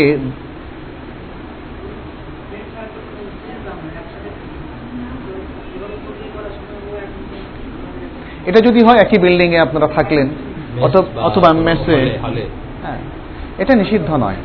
অন্য ধর্মীয় লোকদের সাথে থাকাটা নিষিদ্ধ নয়। হ্যাঁ কিন্তু তাদের ইবাদত গৃহে আপনি যাবেন না তাদের ইবাদতে শরিক হবেন না বা সে আপনার ইবাদতে শরিক হবে না। এই বিষয়গুলো এক। তারপরে একজন মুসলমান তো দায়ী ইরাল্লাহ সব সময় আপনি এর জন্য এটা একটা অপরচুনিটি হিসাবে আপনি নেন, যে এটা একটা আল্লাহ সুযোগ দিয়েছেন, আপনি তাকে বোঝান। কিছুদিন আগে ওই যে ইসকনের কয়েকজন হিন্দুর সাথে আমার কথা হলো। আমি মানে ইসলামের দিকগুলোই শুধু তাদের সামনে হ্যাঁ বৈশাখীতে। এরা পরে আমাকে বলল যে, ভাই, ইসলামকে আমার খুব ভালো লাগে। আর আপনার কথাটা খুব ভালো লাগছে। হ্যাঁ তো এই যে বিষয়টা আমি আমি দেখলাম যে এটা আমার জন্য পজিটিভ হয়েছে। এটা এমন ইন্টারফেইথে আমি যাইনি যে ইন্টারফেইথে আমি ইসলামের সাথে অন্যকে এক করার বা কাছাকাছি টানার চেষ্টা করলাম। এটা টোটালি করিনি কারণ আমি পুরো বক্তব্য দিয়েছি সেখানে ইসলামের দৃষ্টিভঙ্গি তুলে ধরেছি। আর সে বলল যে আমি কিছুদিন যাবৎ আমার কাছে ইসলামকে খুব ভালো লাগে আজকে আরেকটু ভালো লাগল। তাহলে এই এই জাতীয় জিনিসগুলো আমরা করতে পারি। কিন্তু যদি উল্টা হয় আপনি একটু কম্প্রোমাইজ করলেন। সুন্নাকে তার স্থান থেকে নামায় আনলেন। তৌহিদের ব্যাপারে বললেন যে, না, হিন্দুদের তৌহিদও ঠিক আছে, আমাদের তৌহিদও ঠিক আছে। অথবা হিন্দুরাও জান্নাতে যাবে, আমরাও জান্নাতে যাব। আমাদেরকে যখন জিজ্ঞেস করা হয় অন্য ধর্মে যাবে আমরা বলছি না, কোরআনের বক্তব্যটা স্পষ্ট। এখানে তৌহিদের কনসেপ্টে যারা আসবে না, কোরআন স্পষ্টভাবে বলেছে, তারা জাহান্নামি। এই কথা আমাদেরকে বলতে হবে। যদি এই কথা কেউ না বলেন, আপনি থাকতে থাকতে যদি অন্যরকম হয়ে যায় যে না তুমিও জান্নাত আমিও তাহলে কিন্তু মুশকিল। সুতরাং ওয়ালাইকুম আসসালাম। অন্য ধর্মের সাথে নিজের তৌহিদকে প্রোটেক্ট করার শর্তে নিজের আমলকে ঠিক রাখার শর্তে নিজের আমল আখলাককে ঠিক রাখার শর্তে আপনি থাকতে পারেন এবং এর সাথে আমরা আরেকটি জিনিস দায়িত্ব আপনাকে দিয়ে দেবো বা আমাদের অন্যান্য ভাইদেরকে যে আপনি দাওয়ার কাজ করতে হবে। তাকে অন্ততপক্ষে এতটুকু সে ইসলামে দাখিল না হোক কিন্তু ইসলামের সঠিক ধারণা যেন সে পায়। এটা তো খুব ভালো, এটা তো খুব ভালো। জনৈক মাওলানাকে বলতে শুনেছি যে, বর্তমান প্রচলিত শিক্ষা বা শিক্ষা ব্যবস্থা আমাদের কোনো কাজে আসবে না বা প্রয়োজন নেই। আমার প্রশ্ন হচ্ছে, আমরা অনেকেই প্রচলিত শিক্ষা ব্যবস্থা শেষ করছি বা শেষ প্রান্তে এসে অবস্থায় এসে আমরা কি করব? আমাদের এই প্রচলিত শিক্ষার পুরোটাই ব্যর্থ, আমি সেই প্রান্তিক কথা বলব না। আমাদের এই শিক্ষা ব্যবস্থায় সাইন্টিফিক যে শিক্ষাটা আছে, সেটা তো আমাদের প্রয়োজন। তবে এটা ঠিক যে আমাদের শিক্ষা রচিত হচ্ছে এখন সেকুলারদের হাতে। তারা আমাদের সায়েন্স শেখানোর শর্তে আমাদের ইসলামী শিক্ষাকে একদম নির্বাসন, নির্বাসনে পাঠিয়েছে। শুধু তাই নয়, তারা এর সাথে ললিত শিক্ষা, ফলিত শিক্ষা আরও নানা ধরনের জিনিস ঢুকিয়ে দিয়ে আমাদের ইসলামিক কালচারকে ধ্বংসের ব্যবস্থা করেছে। তা আমি, আমাদেরকে আদল ইনসাফ করতে হবে। আমাদেরকে চিহ্নিত করতে হবে যে কোন শিক্ষা আমাদের সবচেয়ে বেশি প্রয়োজন মুসলিম হিসাবে, সেটা হচ্ছে ইসলামের শিক্ষা। কোনো সন্দেহ নেই। কারণ এই শিক্ষার উপর আমার দুনিয়া আখেরাতের শান্তি নির্ভর করছে। এক। দ্বিতীয় হচ্ছে যে, দুনিয়ার যে শিক্ষাগুলো, ইসলাম আমাদেরকে বলছে যে, না, সেটা গ্রহণ করা যেতে পারে। সেটার ব্যাপারে প্রান্তিক অবস্থানে যাওয়া যাবে না যে, না, সেকুলারদের কোনো শিক্ষাই আমরা নেব না। তাহলে তো ডাক্তার, ইঞ্জিনিয়ারিং সব কিছুকে আমাদেরকে বাদ দিতে হবে। আমাদেরকে আদল ইনসাফ করতে হবে।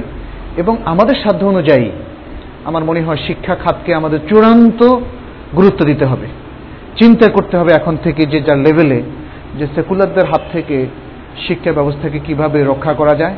আমাদের যে নিউ জেনারেশন আসছে, আমাদের ছেলেমেয়েরা, ভাই বোনেরা, ছোট ভাই বোনেরা যারা শিক্ষা গ্রহণ করছে তারা ইসলামের বেসিক শিক্ষাটা কি করে পেতে পেতে পারে? এই জন্য নানা স্কোপ আমাদেরকে আবিষ্কার করতে হবে, নানা প্রতিষ্ঠান আমাদেরকে তৈরি করতে হবে এবং কারিকুলাম আমাদেরকে তৈরি করতে হবে এবং এমনকি আমি মনে করি সায়েন্টিফিক শিক্ষার ইসলামিক কারিকুলাম আসা দরকার। যাতে করে মানে আমরা, আমাদের লেভেলে যতটুকু ইমপ্লিমেন্ট করা সম্ভব, সেগুলোকে ইমপ্লিমেন্ট করতে পারি। অথবা পলিসি মেকারদের কাছে সেগুলো আমরা একটা দৃষ্টান্ত দিতে পারি।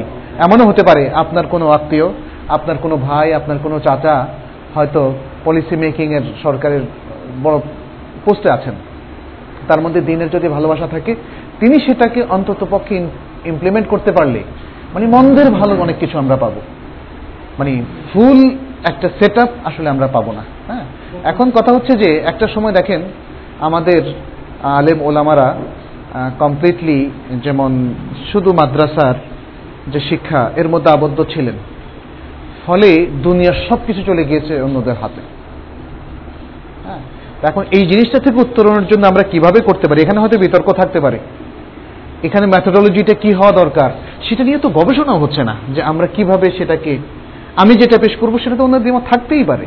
কিন্তু আমি সেটাকে মানে স্পেসিফিকলি বর্ণনা করতে চাচ্ছি না। আমি যেটা বলতে চাচ্ছি পয়েন্টটা কি? পয়েন্টটা হচ্ছে উই শুড স্টার্ট আমাদের প্রান্তিক কোনো অবস্থানে এসে এটা ঠিক করা যাবে না যে আমি শুধু যেমন পটিয়ার মধ্যেই শুধু পড়ব, বাস, পটিয়ার ধারায়, অথবা লালবাগের ধারায়, অথবা, বাস, একটা মাদ্রাসা, এটাই হচ্ছে সারা পৃথিবীর জন্য মডেল এটা করা যাবে না। বরং আমার মনে হয় একদল আলেম, ওলামা, এবং যারা ইসলাম নিয়ে ভাবছেন, তাদের ভাবা দরকার যে এই যে এডুকেশনের ডাইভার্সিফিকেশনের মধ্যে আমরা আছি, এর মধ্য দিয়ে ইসলামকে কি করে প্রোটেক্ট করা যাবে? ইসলামকে, ইসলামী নলেজটা আমাদের সমস্ত ছেলে মেয়ে ভাই বোন মানে সবার কাছে আমাদের আগের জেনারেশন আমাদের জেনারেশন পরের জেনারেশন সবার কাছে দেয়া যাবে সেটা নিয়ে ভাবা উচিত কারণ ছোট্ট একটা গন্ডি দিয়ে সবার কাছে আমরা বসতে পারবো না তাহলে একটা দল যে ফালাউল্লাহ নাফারা فلولا نفر من كل فرقة طائفة ليتفقهوا في الدين وليرجعوا إلى قومهم وليرجعوا إلى قومهم কি জানো একটা আচ্ছা প্রত্যেক দল থেকে কেন এক দল লোক বের হয় না? যেন তারা দিনের তাফাক্কুহ অর্জন করে। যেন তারা যখন তাদের কওমের কাছে ফিরে যাবে, তখন তারা তাদেরকে সতর্ক করবে। যখন তারা সতর্ক করবে। তো এই বিষয়টাকে আমার মনে হয় যতটা বৃহৎ মানে তৌসির করা যায়, যতটা ব্রড করা যায়, ততটা ভালো। ততটা ভালো। সেই জন্য আমাদেরকে ভাবতে হবে, চিন্তা করতে হবে। তো আমি মানে সংক্ষেপে এটাই বলব যে আজকের শিক্ষা ব্যবস্থা এবং ভবিষ্যতে যেটা আসছে, সেখানে অনেক ত্রুটি, অনেক ভয়াবহ ব্যবস্থা রয়েছে, সেখানে অনেকভাবে আমাদের নিউ জেনারেশনকে কমপ্লিটলি ইসলাম থেকে ডিটাচ করার ব্যবস্থা রয়েছে হ্যাঁ? এবং সায়েন্সের সায়েন্সের শিক্ষার নামে আমাদেরকে রিলিজিয়াস শিক্ষা থেকে কমপ্লিটলি ডিটাচ করার ব্যবস্থা করা হচ্ছে। তো এই বিষয়টা নিয়ে আমাদের যারা পলিসি মেকার আছেন যারা এডুকেশনিস্ট আছেন, তাদের ভাবা দরকার। আমরাও যারা, নিজ নিজ বলয়ে। কারণ আমরা প্রত্যেকেই মা অথবা বাবা। আমরা প্রত্যেকে, আমাদের প্রত্যেকের ভাই অথবা বোন আছে, ছেলে অথবা মেয়ে আছে। সর্বপ্রথম যে জিনিসটা করা দরকার, ওদের ভালো এডুকেশনের ব্যবস্থা করা দরকার। ওরা যেন কমপ্লিটলি ইসলামিক শিক্ষা পায়, সেটা নিশ্চিত করা দরকার। এবং তারপরে যার পক্ষে যতটুকু সম্ভব। তবে বৃহত্তর আঙিনায়ও ভাবার জন্য আমাদের যে স্কোপগুলো আছে, সেগুলোকে কাজে লাগানো দরকার। প্রশ্ন এখানে শেষ না। জাজাকুমুল্লাহ খায়ের। وآخر دعوانا أن الحمد لله رب العالمين. سبحانك اللهم وبحمدك أشهد أن لا إله إلا أستغفرك وأتوب إليك.